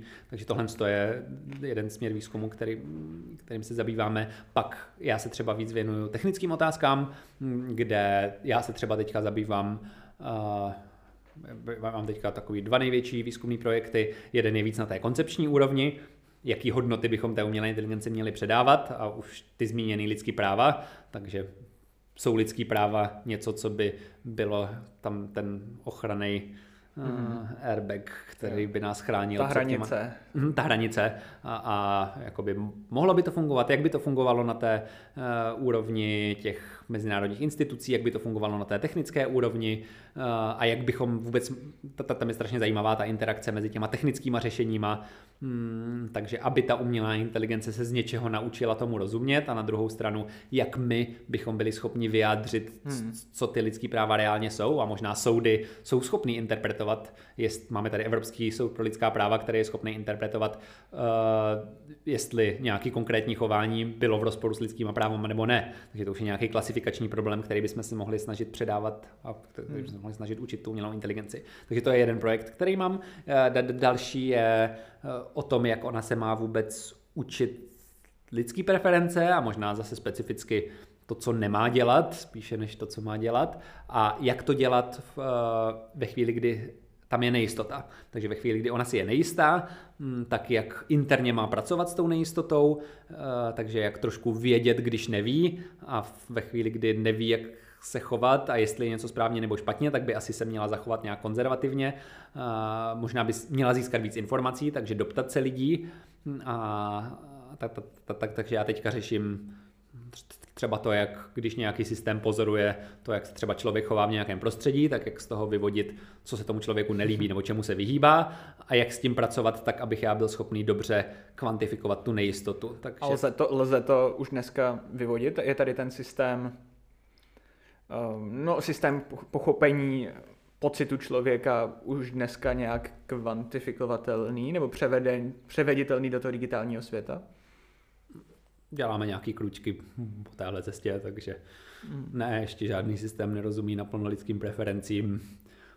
Ano, v něčem, pokud se... I v určitých kontextech. Jestli pokud se člověk úzký. systematicky vyhýbá nějaké situaci a prostě v místnosti hmm. pravidelně obchází tu díru uprostřed, tak se z toho dokáže umělá inteligence naučit, že se tomu člověku asi nechce spadnout do té díry uprostřed. A, takže jo, posouváme se a snad se od díry uprostřed místnosti posuneme k nějaké plnější verzi možná lidských práv nebo mm. lidských preferencí. Mm. A když se vrátím ještě k tomu, k tomu AI governance, k, tý, k tomu mm-hmm. vládnutí AI. Jak podle tebe je možné překlenout ten problém, že instituce, ať už, ať už uh, biznesy anebo vlády, jsou inherentně short-termistický. Mají krátkodobý cíle, který se snaží naplnit. Pro biznis je to profit, že, který je zásadní krátkodobě, pro vládu eh, je to většinou znovu zvolení toho politika, eh, případně udržení moci, případně nadvláda nad jinou eh, konkurenční zemí. Ty říká, že bychom jim potřebovali vštípit ty dlouhodobí, ty long, long-termistické cíle, které se táhnou klidně desítky, stovky, ale i tisíce let, ultimátně nějaký přežití lidstva mm-hmm. a ideálně přežití dobrýho života. Ale, ale jak, jim to, jak, jim to vlastně, jak jim to vložit, aby na tohle mysleli? Protože že, nedokázali jsme to dost dobře ani s klimatickou změnou, která, kde jsme jasně viděli ten dopad. Jo? A tady, tady jsme v problému, kde ten dopad ani nevidíme vlastně konkrétně. Pro spoustu lidí vlastně ani neví, že to existuje. Jo? Tak jak, jak s tímhle pracovat? Zase nemyslím si, že by Tady jsme měli něco, co neřešíme už mm, stovky let v rámci těch institucí, byť samozřejmě ta otázka těch budoucích generací třeba vystala víc až teď, protože až teďka jsme schopni eh, dělat věci, které by, které ty budoucí generace zásadně negativně můžou ovlivnit, ať už jde o to, jaký předáme klima, nebo jak jim tady nastavíme ty instituce a, a, a jak vyvineme umělou inteligenci. Takže v tomhle tom to nabilo na, na palčivosti, byť to, aby politici koukali trošku za svoje volební období, tak to, to je problém, o kterým se tady ví uh, vel, velmi dlouhou dobu a, a, a je to velký, velká otázka nějak společenských věd a je to oblast, ve které nejsem expert. Uh, nicméně, pokud bych měl dát konkrétní příklady, tak jakoby posouváme se trošku směrem uh, toho ty, budoucí generace brát v potaz. Uh, generální tajemník OSN hm, teď, teď, teďka vydal dokument Naše společná agenda, uh, kde budoucí generace hrajou významnou roli a chce kolem toho svolat světový summit, abychom tady tuhle tu problematiku probrali, takže je to něco, co je přítomné úplně na špici Spojených národů. Některé vlády už vytváří nějaké komise, které mají budoucí generace zastupovat a trošku to hlídat. Určitě něco takového vzniklo v Británii, takže je tam nějaká parlamentní komise, hmm. která se na tyhle eh, dívá a, a nějakým způsobem se tam hla, ten hlas postupně dostává. A, a a tenhle ten proces myslím bude pokračovat. Hmm. Mimochodem, mimochodem já jsem dělal výzkum na komi- účinnost, no víceméně to, jak nastavovat vize eh, státní, dlouhodobý vize, což je tady s tím má dost co dočinění, jak obejít tu krátkodobost. A ten systém komisí nebo nějakých prostě pro institucí, které nemají politický tlak a mají velkou nezávislost, vlast, tak se ukazuje vlastně jako, že možná jediná cesta, jak to může fungovat.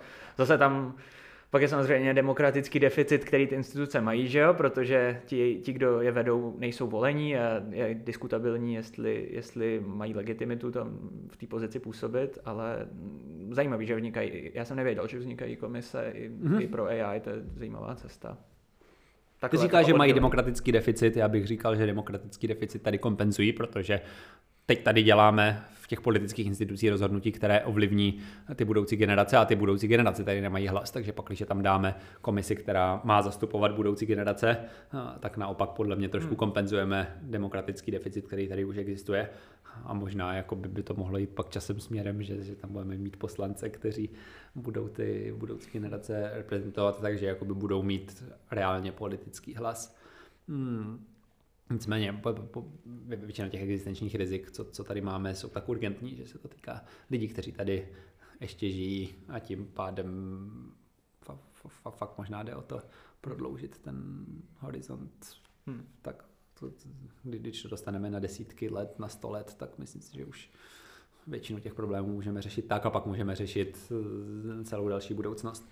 Hmm. A myslím si, že nějaké věci, co můžeme dělat, je mluvit o tom jako o společenském tématu. Myslím si, že se to postupně daří konečně s, s klimatickou změnou, takže minimálně ve většině evropských zemí to už prostě je součást toho, hm, co vlády vážně řeší. Můžou dělat víc, ale rozhodně už to je na jejich radaru jako téma, který si nemůžou dovolit neřešit a někam se to posouvá. Mm-hmm. Uh, tak, takže to, že už tady máme spoustu lidí, kteří se o to zajímají, to skrz ten demokratický proces do nějaké míry dostanou i k těm politikům. To, že se o tom mluví, tak zároveň znamená, že ti politici o tom vědí a, a, a něčeho podobného bychom tady měli dosáhnout i s těma dlouhodobějšíma rizikama. Mm-hmm. To, jak jsem zmiňoval, že tady rozjel ten generální tajemník nějakou takovouhle skupinu, tak možná to bylo i díky tomu, že tady to by napsal tu knihu, kterou si někdo z jeho okolí uh, přečetl a, a dostal k němu vůbec ty myšlenky, takže myslím si, že dává smysl o tom mluvit a i když o tom no, vy jako posluchači budete mluvit víc, tak to někam probublá. Myslím si, že je to téma, který je jednak zajímavý o něm mluvit a, a zároveň strašlivě důležitý. Mm-hmm. Zajímavá je ta myšlenka toho, že budoucí generace mají vlastně svůj hlas, svoje právo a vlastně mají, má ten jejich život nějakou cenu, i, kdy, i když bychom ho diskontovali nějak, tak tak pořád vlastně dost vysokou v poměru k tomu, kolik těch lidí bude, že jo. To je vlastně tady tu myšlenku jsem poprvé viděl u efektivních altruistů, u hnutí efektivních altruistů, kterýho i ty, ty k němu máš velmi blízko, že jo. A přijde mi hrozně zajímavá. Rád bych o ní mluvil víc, ale možná teďka se přesuňme k té tvojí osobní cestě, jak ses vůbec tady k těm tématům dostal, protože přece jenom řekl bych, je to neobvyklá cesta i pro další lidi, jak, jako pro, pro lidi z jiných zemí, třeba z větších, kteří říká, že dneska je v tom pořád hrozně málo lidí v tomhle oboru. A je to možná ještě méně obvyklá cesta pro někoho z Čech nebo z Česka. Uh, mohl bys nám chronologicky popsat, jak jsi, jak, jsi, jak jsi putoval, jak jsi třeba dostal vůbec do Anglie, uh, jak, jak jsi tam začal pak stu- pracovat v IBM, jak se přesunul k tomuhle výzkumu, Jo, co byly ty, zajím, co byly ty milníky, který, na kterým si čelil ty těžké rozhodnutí, nebo možná rozhodnutí, který si ani nevěděl, že budou důležitý a byly. Jo. Mohl by se nám to zrekapitulovat? Dobře, skočme k mému 15-letému já. A, a tady bych zkusil trošku bořit mýty. Já mám pocit, že občas středoškoláci si představí no, tady toho oxfordského výzkumníka, měla inteligence, jak měl celý život tu vizi, za kterou si šel a, a, a šel na ty velké univerzity, protože věděl, co dělá a vytyčil si tam ty dílčí cíle a těch dosáhl a, a je až tam, kde je.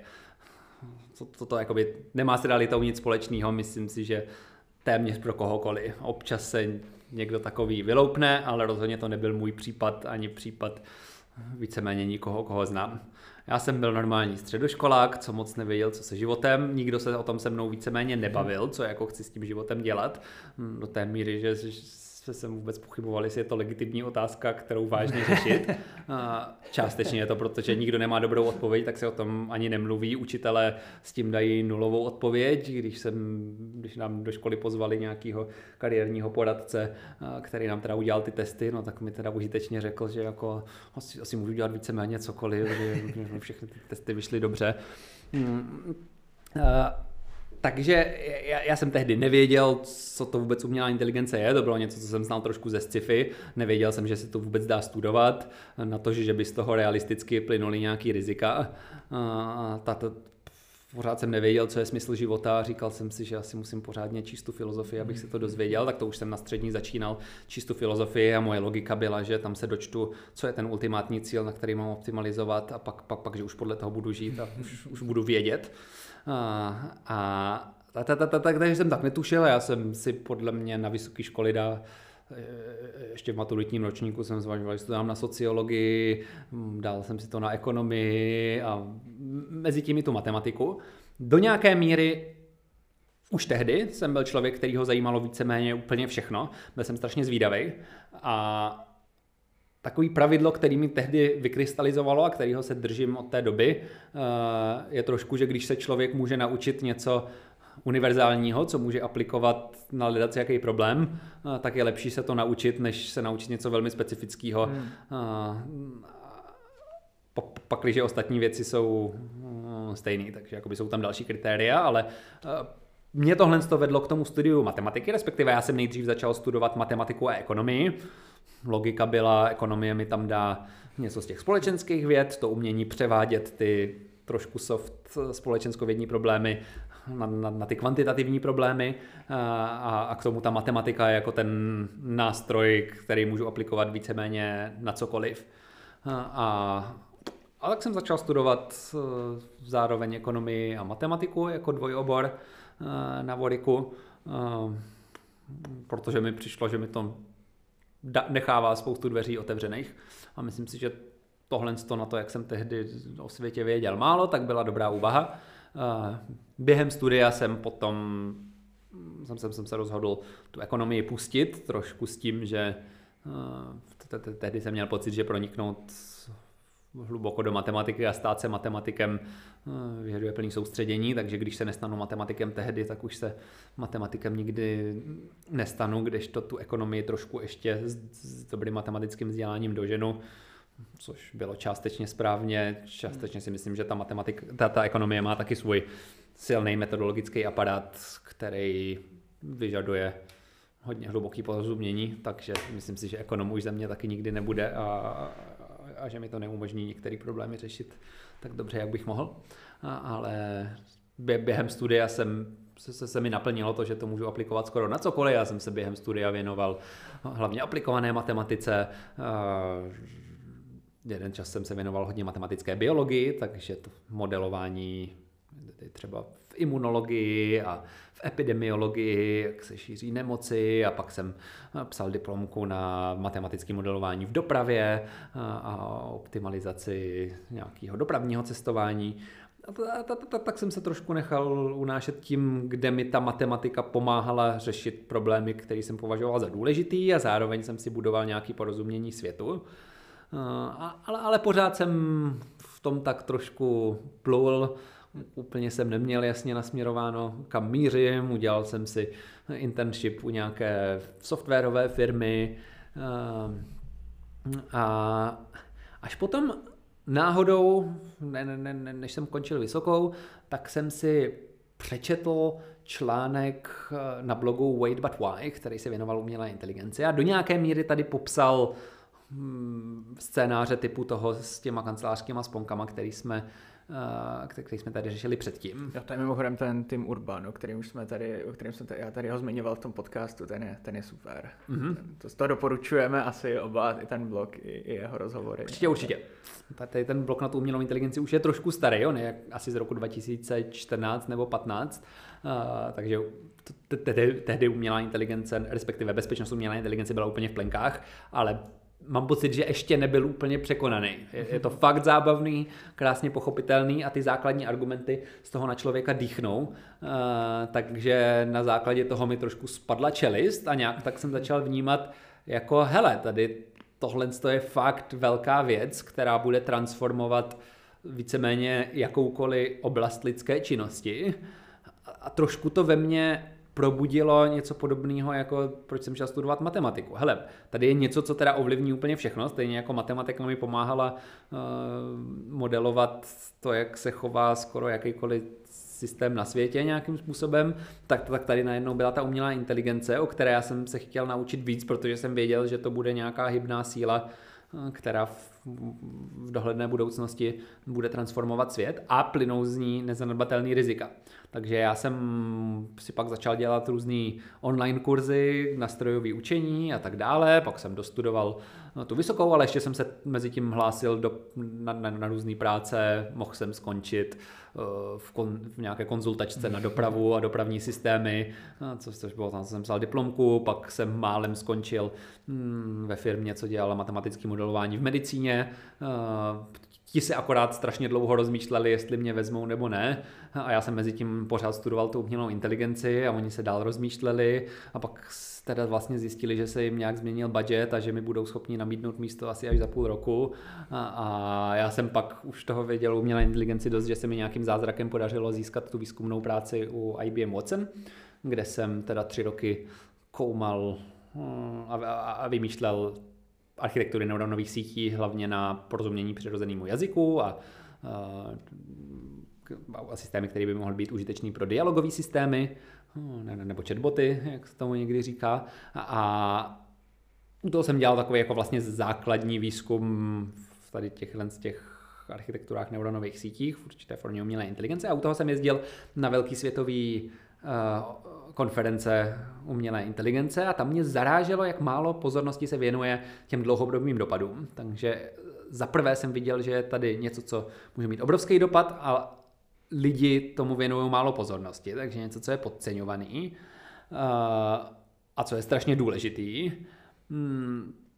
A krom toho jsem začal trošku nabývat pocit, že to, co jsem tehdy dělal, tak dělají stovky, pak už tisíce lidí po celém světě a že když já nevynaleznu nějakou tu architekturu eh, dneska, tak ji asi někdo vynalezne eh, o pár měsíců později. Takže z toho člověk tak trošku začal ztrácet nějaký smysl v té práci, kterou dělal.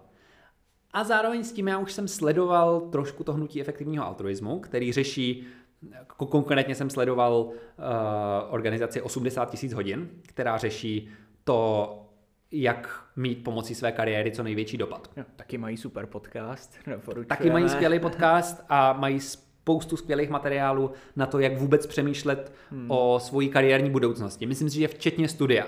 Takže jakoby pokud řešíte to, co se svojí kariérní budoucností, tak tohle to bych řekl, že je ten jeden zdroj, který bych lidem otloukal hmm. o hlavu opakovaně, dokud si ho fakt celý nepročtou a pak se můžeme posunout jinam, ale myslím si, že snaží se to dělat na základě ověřených výzkumů, relativně transparentních argumentů a, a fakt si myslím, že je to nejlepší zdroj, který v současnosti na, na, na přemýšlení o budoucí kariéře vůbec existuje, ale zejména oni se teda orientují na to, jak mít pomocí své kariéry co největší pozitivní dopad na svět. Uh, takže pokud vás to zajímá, tak doporučuji si, uh, jak, jak začít poslouchat ten podcast, tak si pročítat jejich stránky, kde oni mají nějaký kariérní uh, kariérního průvodce, který vás s těma nejdůležitějšíma aspektama tady těchhle z těch voleb provede.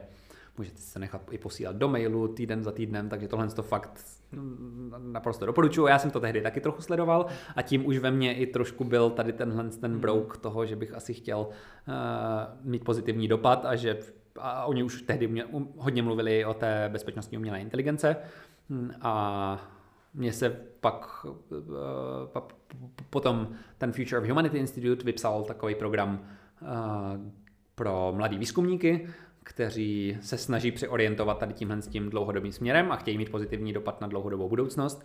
A oni jim chtěli dát dvouletý prostor si víceméně zkoumat, eh, co chtějí a vlastně rozvíjet se tady tímhle s tím novým směrem, eh, ke kterému vlastně tehdy neexistovaly moc jiný kariérní cesty.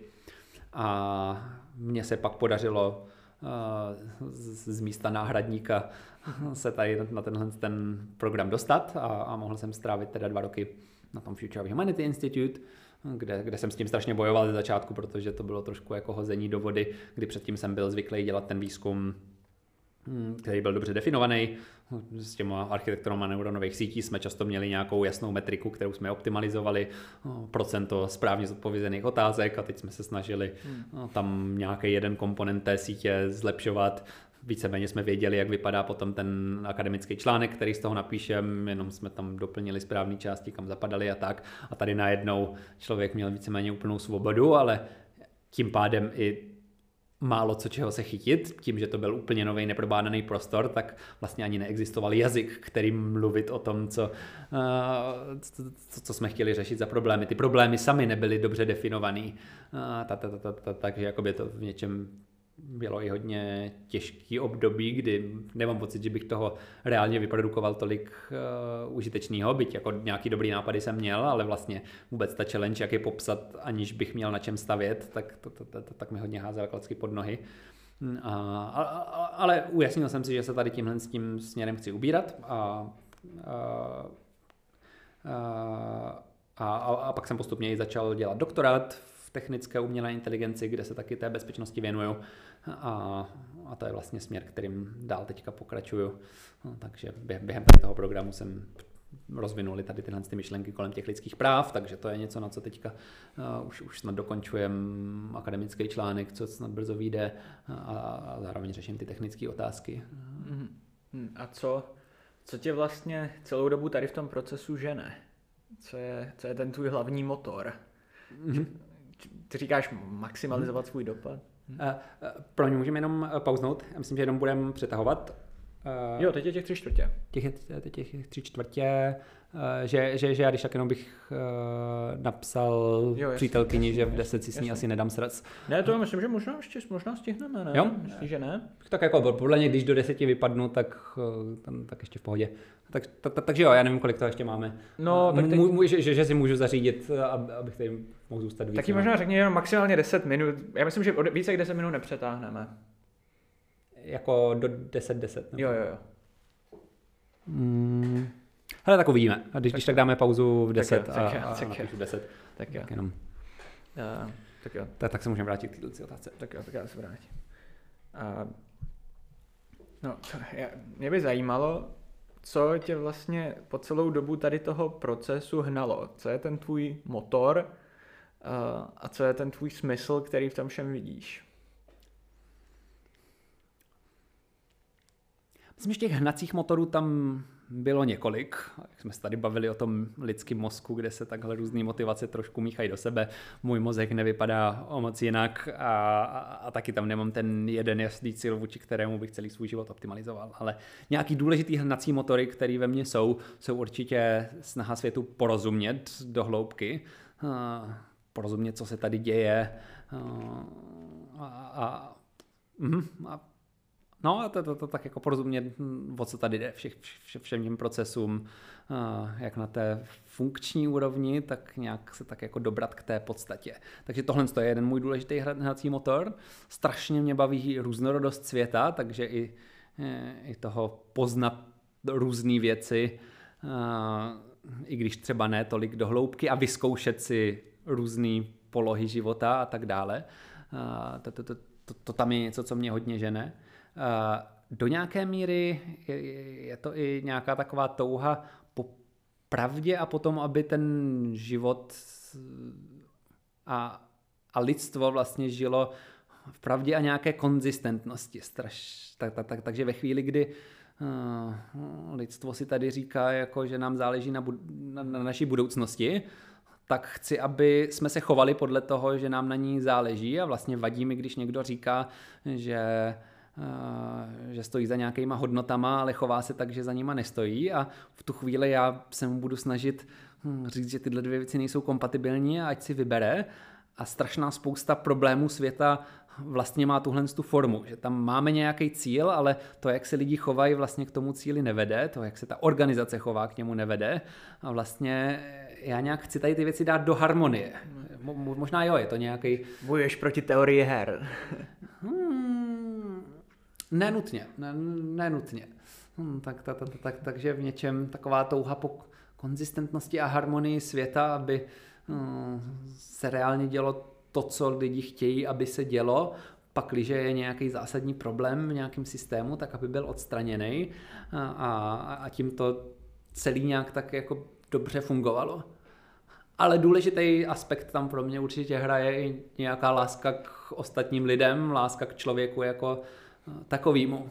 Prostě záleží mi na lidech kolem mě, záleží mi i na lidech, který vlastně neznám, jenom protože jsou lidi a, a možná i na těch budoucích, nebo určitě na těch budoucích, stejně tak jako cítím vděk vůči těm lidem minulým.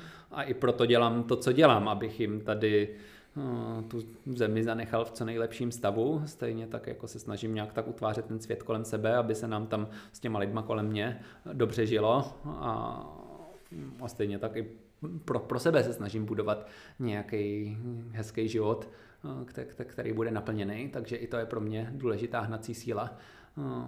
Hmm. Takže, takže role lásky k sobě i k okolí, i k, ke všem generacím budoucím i minulým je pro tebe velká v tom, mm-hmm. všem, co děláš. Určitě.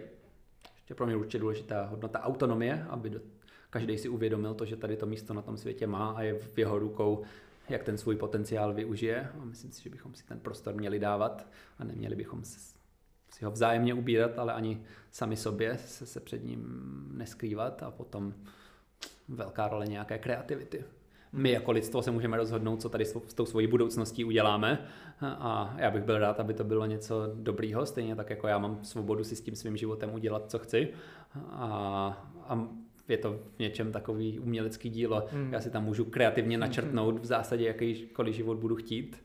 A to můžu dělat sám, to můžu dělat s jakoukoliv skupinou lidí, můžu to dělat ve dvou v, v nějakém vztahu. Jako Discover si tvoříme zase nějakou vizi toho, jak by nějaká takováhle komunita mohla fungovat a myslím si, že se nám daří tam každý léto vytvářet fakt skvělý místo, který nějak tak no, stojí za to samo o sobě, protože je to fakt jako pěkná věc, co se tam hmm, děje. Hmm. To, to se mi hrozně líbí. Autonomie, láska a kreativita jako cíle jedince i společnosti i lidstva, to mi přijde super. Tak takový komplexní pokrytí jakoby, těch, těch základních pilířů, když je, hm, vlastně dá se to rozšířit na všechno. To je super, to, to je moc pěkný. A, no a mm, to, co považuješ za důležité nebo za důležitější, a my jsme se o tomhle už bavili před podcastem, je to, je to ta osobní rovina tvoje, takový ta, to osobní štěstí, uh, hluboký vztahy s lidma kolem tebe, uh, nebo jsou to, nebo je to ta velká rovina, ty velký cíle, velký, to velký bádání a poznání. Možná je špatná otázka, co považuješ za důležitější, ale jak se, jak se učíš tady s tímhle balancovat? To je třeba něco, co já teď hodně řeším a hrozně by mě na to zajímal tvůj pohled, jak, jak tomuhle přistupuješ. Mm-hmm. Zase, ne, ne, nemám tady uh, nemám tady úplně dobrou univerzální odpověď do, do, do nějaké míry se vrátím k, tomu, k té vizi života jako nějakého uměleckého hmm. díla. Takže ty si tady můžeš jakoby na jednu stranu si volíš, jak tady načrtneš toho člověka, toho budoucího uh, Jakuba, který uh, bude s tím životem něco dělat a na ně, v něčem může být krásná vize toho bojovníka za budoucnost lidstva uh, nebo bojovníka za nějakou konkrétní hodnotu. Uh, a, a, a myslím si, že takový lidi jsou strašně důležití a strašně jich cením. Zároveň je krásný, když se to budeš snažit nějakým způsobem vyrovnávat, zároveň můžeš žít tou místní komunitou, a, tak, tak, takže v něčem tam je svoboda, si si to načetnout tak, jak budeš chtít a považuji v něčem všechny ty vize za legitimní. A, do, do nějaké míry je dobrý se i dívat na sebe jako na člověka, který má nějaké potřeby, No, tak, takže prostě v něčem ti tam možná bude něco chybět ve chvíli, kdy se zcela orientuješ na vědecké poznání, no, tak to možná bude v něčem trochu smutný život, který mu, ta, ta oběť za to může někomu stát a, a pro lidstvo může být obrovským přínosem. Hmm, ale, ale něco v tobě se bude ozývat a někteří lidi by toho ani nebyli schopni z tady tohle z toho úhlu pohledu. Uh, takže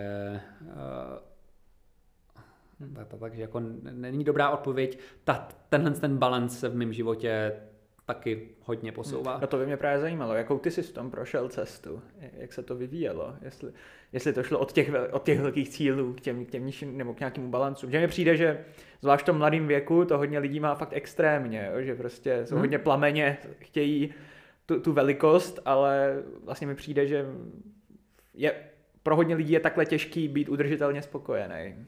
Mm-hmm. Myslím si, že u mě ta cesta šla hlavně tímhle směrem. Bylo to trošku něčem nahoru dolů, ale myslím si, že spíš tím směrem od toho, že jsem víc byl pohlcený nějakou tou vědou a touhou po porozumění a těma většíma ambicema a, a, a s tím, že teďka možná větší důraz skladu i na ty osobní vztahy a na tu osobní rovinu, když tady vytvářím, se, se, se snažím zajistit nějakou budoucnost pro lidstvo, tak cítím, že já mám právo si trošku té budoucnosti, kterou nám tady nechala minulost užít, protože jsem taky součástí toho lidstva a vlastně, když mám rád to lidstvo jako celek, tak taky rád budu přispívat tomu lidstvu jako celku, tomu, že tady přihodím jeden spokojený, pěkný lidský život. Ale v tom je zase ta konzistence. Ty říkáš, já chci, aby si budoucí generace užívali to, co vytvořím já, ale proč bych si já neměl užít to, co vytvořili oni. To je, to, no, to je zase hmm. ta mhm. konzistence v tom, to je dobrý, dobrý. Jo, a když jsem tady předtím mluvil o nějaké svobodě, kterou v tom máme, no, tak trochu budu naštvaný, když jiný člověk si toho bude užívat trošku víc, než je jeho díl. Hmm. Máme tady nějaký společný projekt, který nám sem poslali minulý generace, a, a, a byl bych rád, kdyby jsme tady ten, ten společný oheň lidstva no, si, si se u něj každý ohřáli a užili si ho spolu, ale taky tam pár polínek přiložili. A, a, to, to, to, takže v tomhle tom bych, bych řekl, že si myslím, že by lidi měli nějakým způsobem k tady tomu, tomu přispívat. Hmm. Ale je to zase moje osobní vize, hmm. které hmm. ale věřím a hmm. budu se o ní snažit přesvědčit ostatní. Jak, a t- jak vlastně podle tebe lze vzdělávat další generace pro tuhle dobrou budoucnost, kterou ty bys si představoval? Je to něco, co třeba ty tím, že působíš na, na Discoveru jako takovým se snažíš, o co se ucházíš a považuješ to za důležitý? Jednoznačně. Mhm.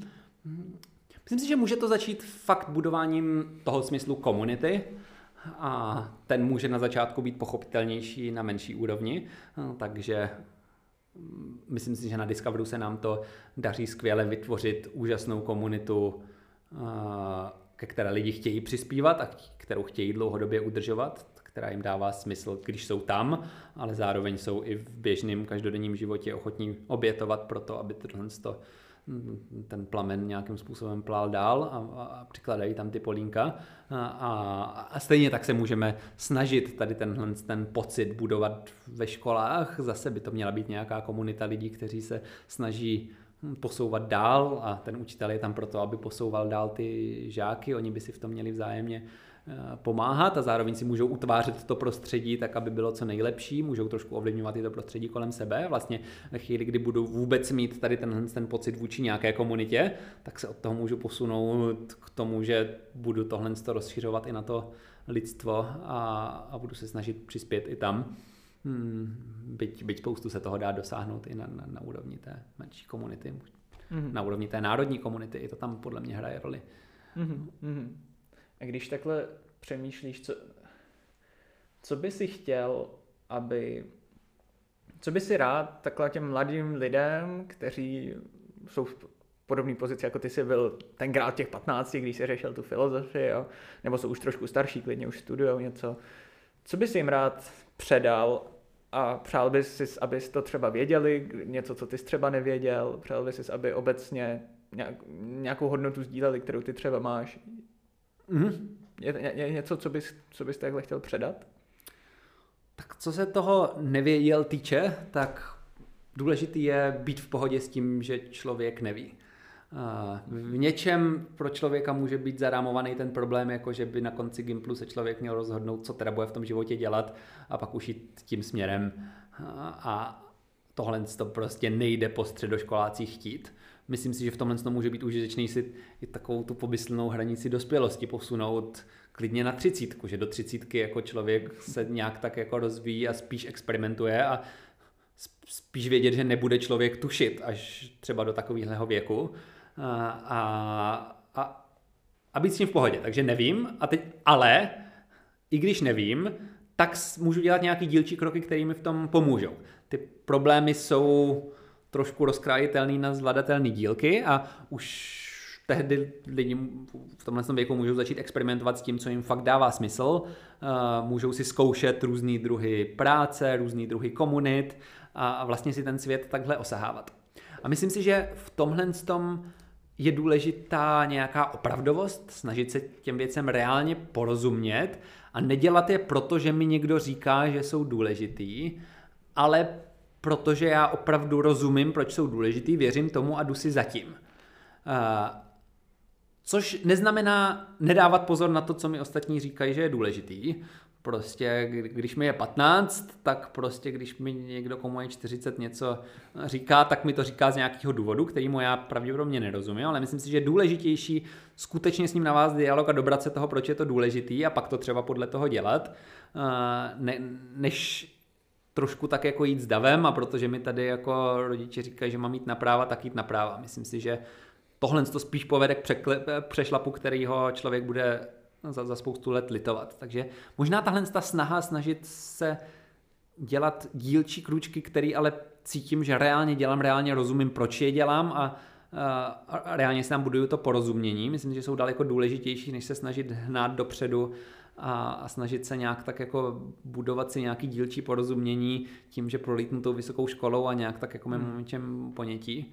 A, tak, tak, takže budovat reálný porozumění. Hmm. Něčem bych sem vhodili to, co jsem říkal předtím, pro mě d- dobrý uh, mechanismus, jak se rozhodovat mezi různýma věcmi, co se naučit bylo, pak, když to můžu použít v široké škále situací, tak je to lepší dovednost, než když ji můžu použít jenom v jedné věci, takže prostě jsem, jsem rád, že jsem se radši naučil matematiku, než výborně hrát na kytaru, no, protože mi to umožňuje dělat daleko víc věcí, byť nech, hraní na kytaru mi taky v něčem přináší obrovský požitek a pož- přinášelo by mi ho to daleko víc ve chvíli, kdybych to uměl líp, tak ale uh, nějaký ten obecnější nástroj mi toho umožnil v životě dělat daleko víc. A myslím si, že tohle tohle to jde trošku ruce v ruce, ruku v ruce s tím, že když si člověk řekne, že pravděpodobně třeba do 30 nebude tušit, byť bude toho tušit víc a víc, tak v tu chvíli dává smysl optimalizovat na to, abych ty věci, co se naučím, uplatnil skoro v jakékoliv hmm. životní cestě, spíš než snažit se už od začátku optimalizovat na nějakou konkrétní cestu. Mm-hmm.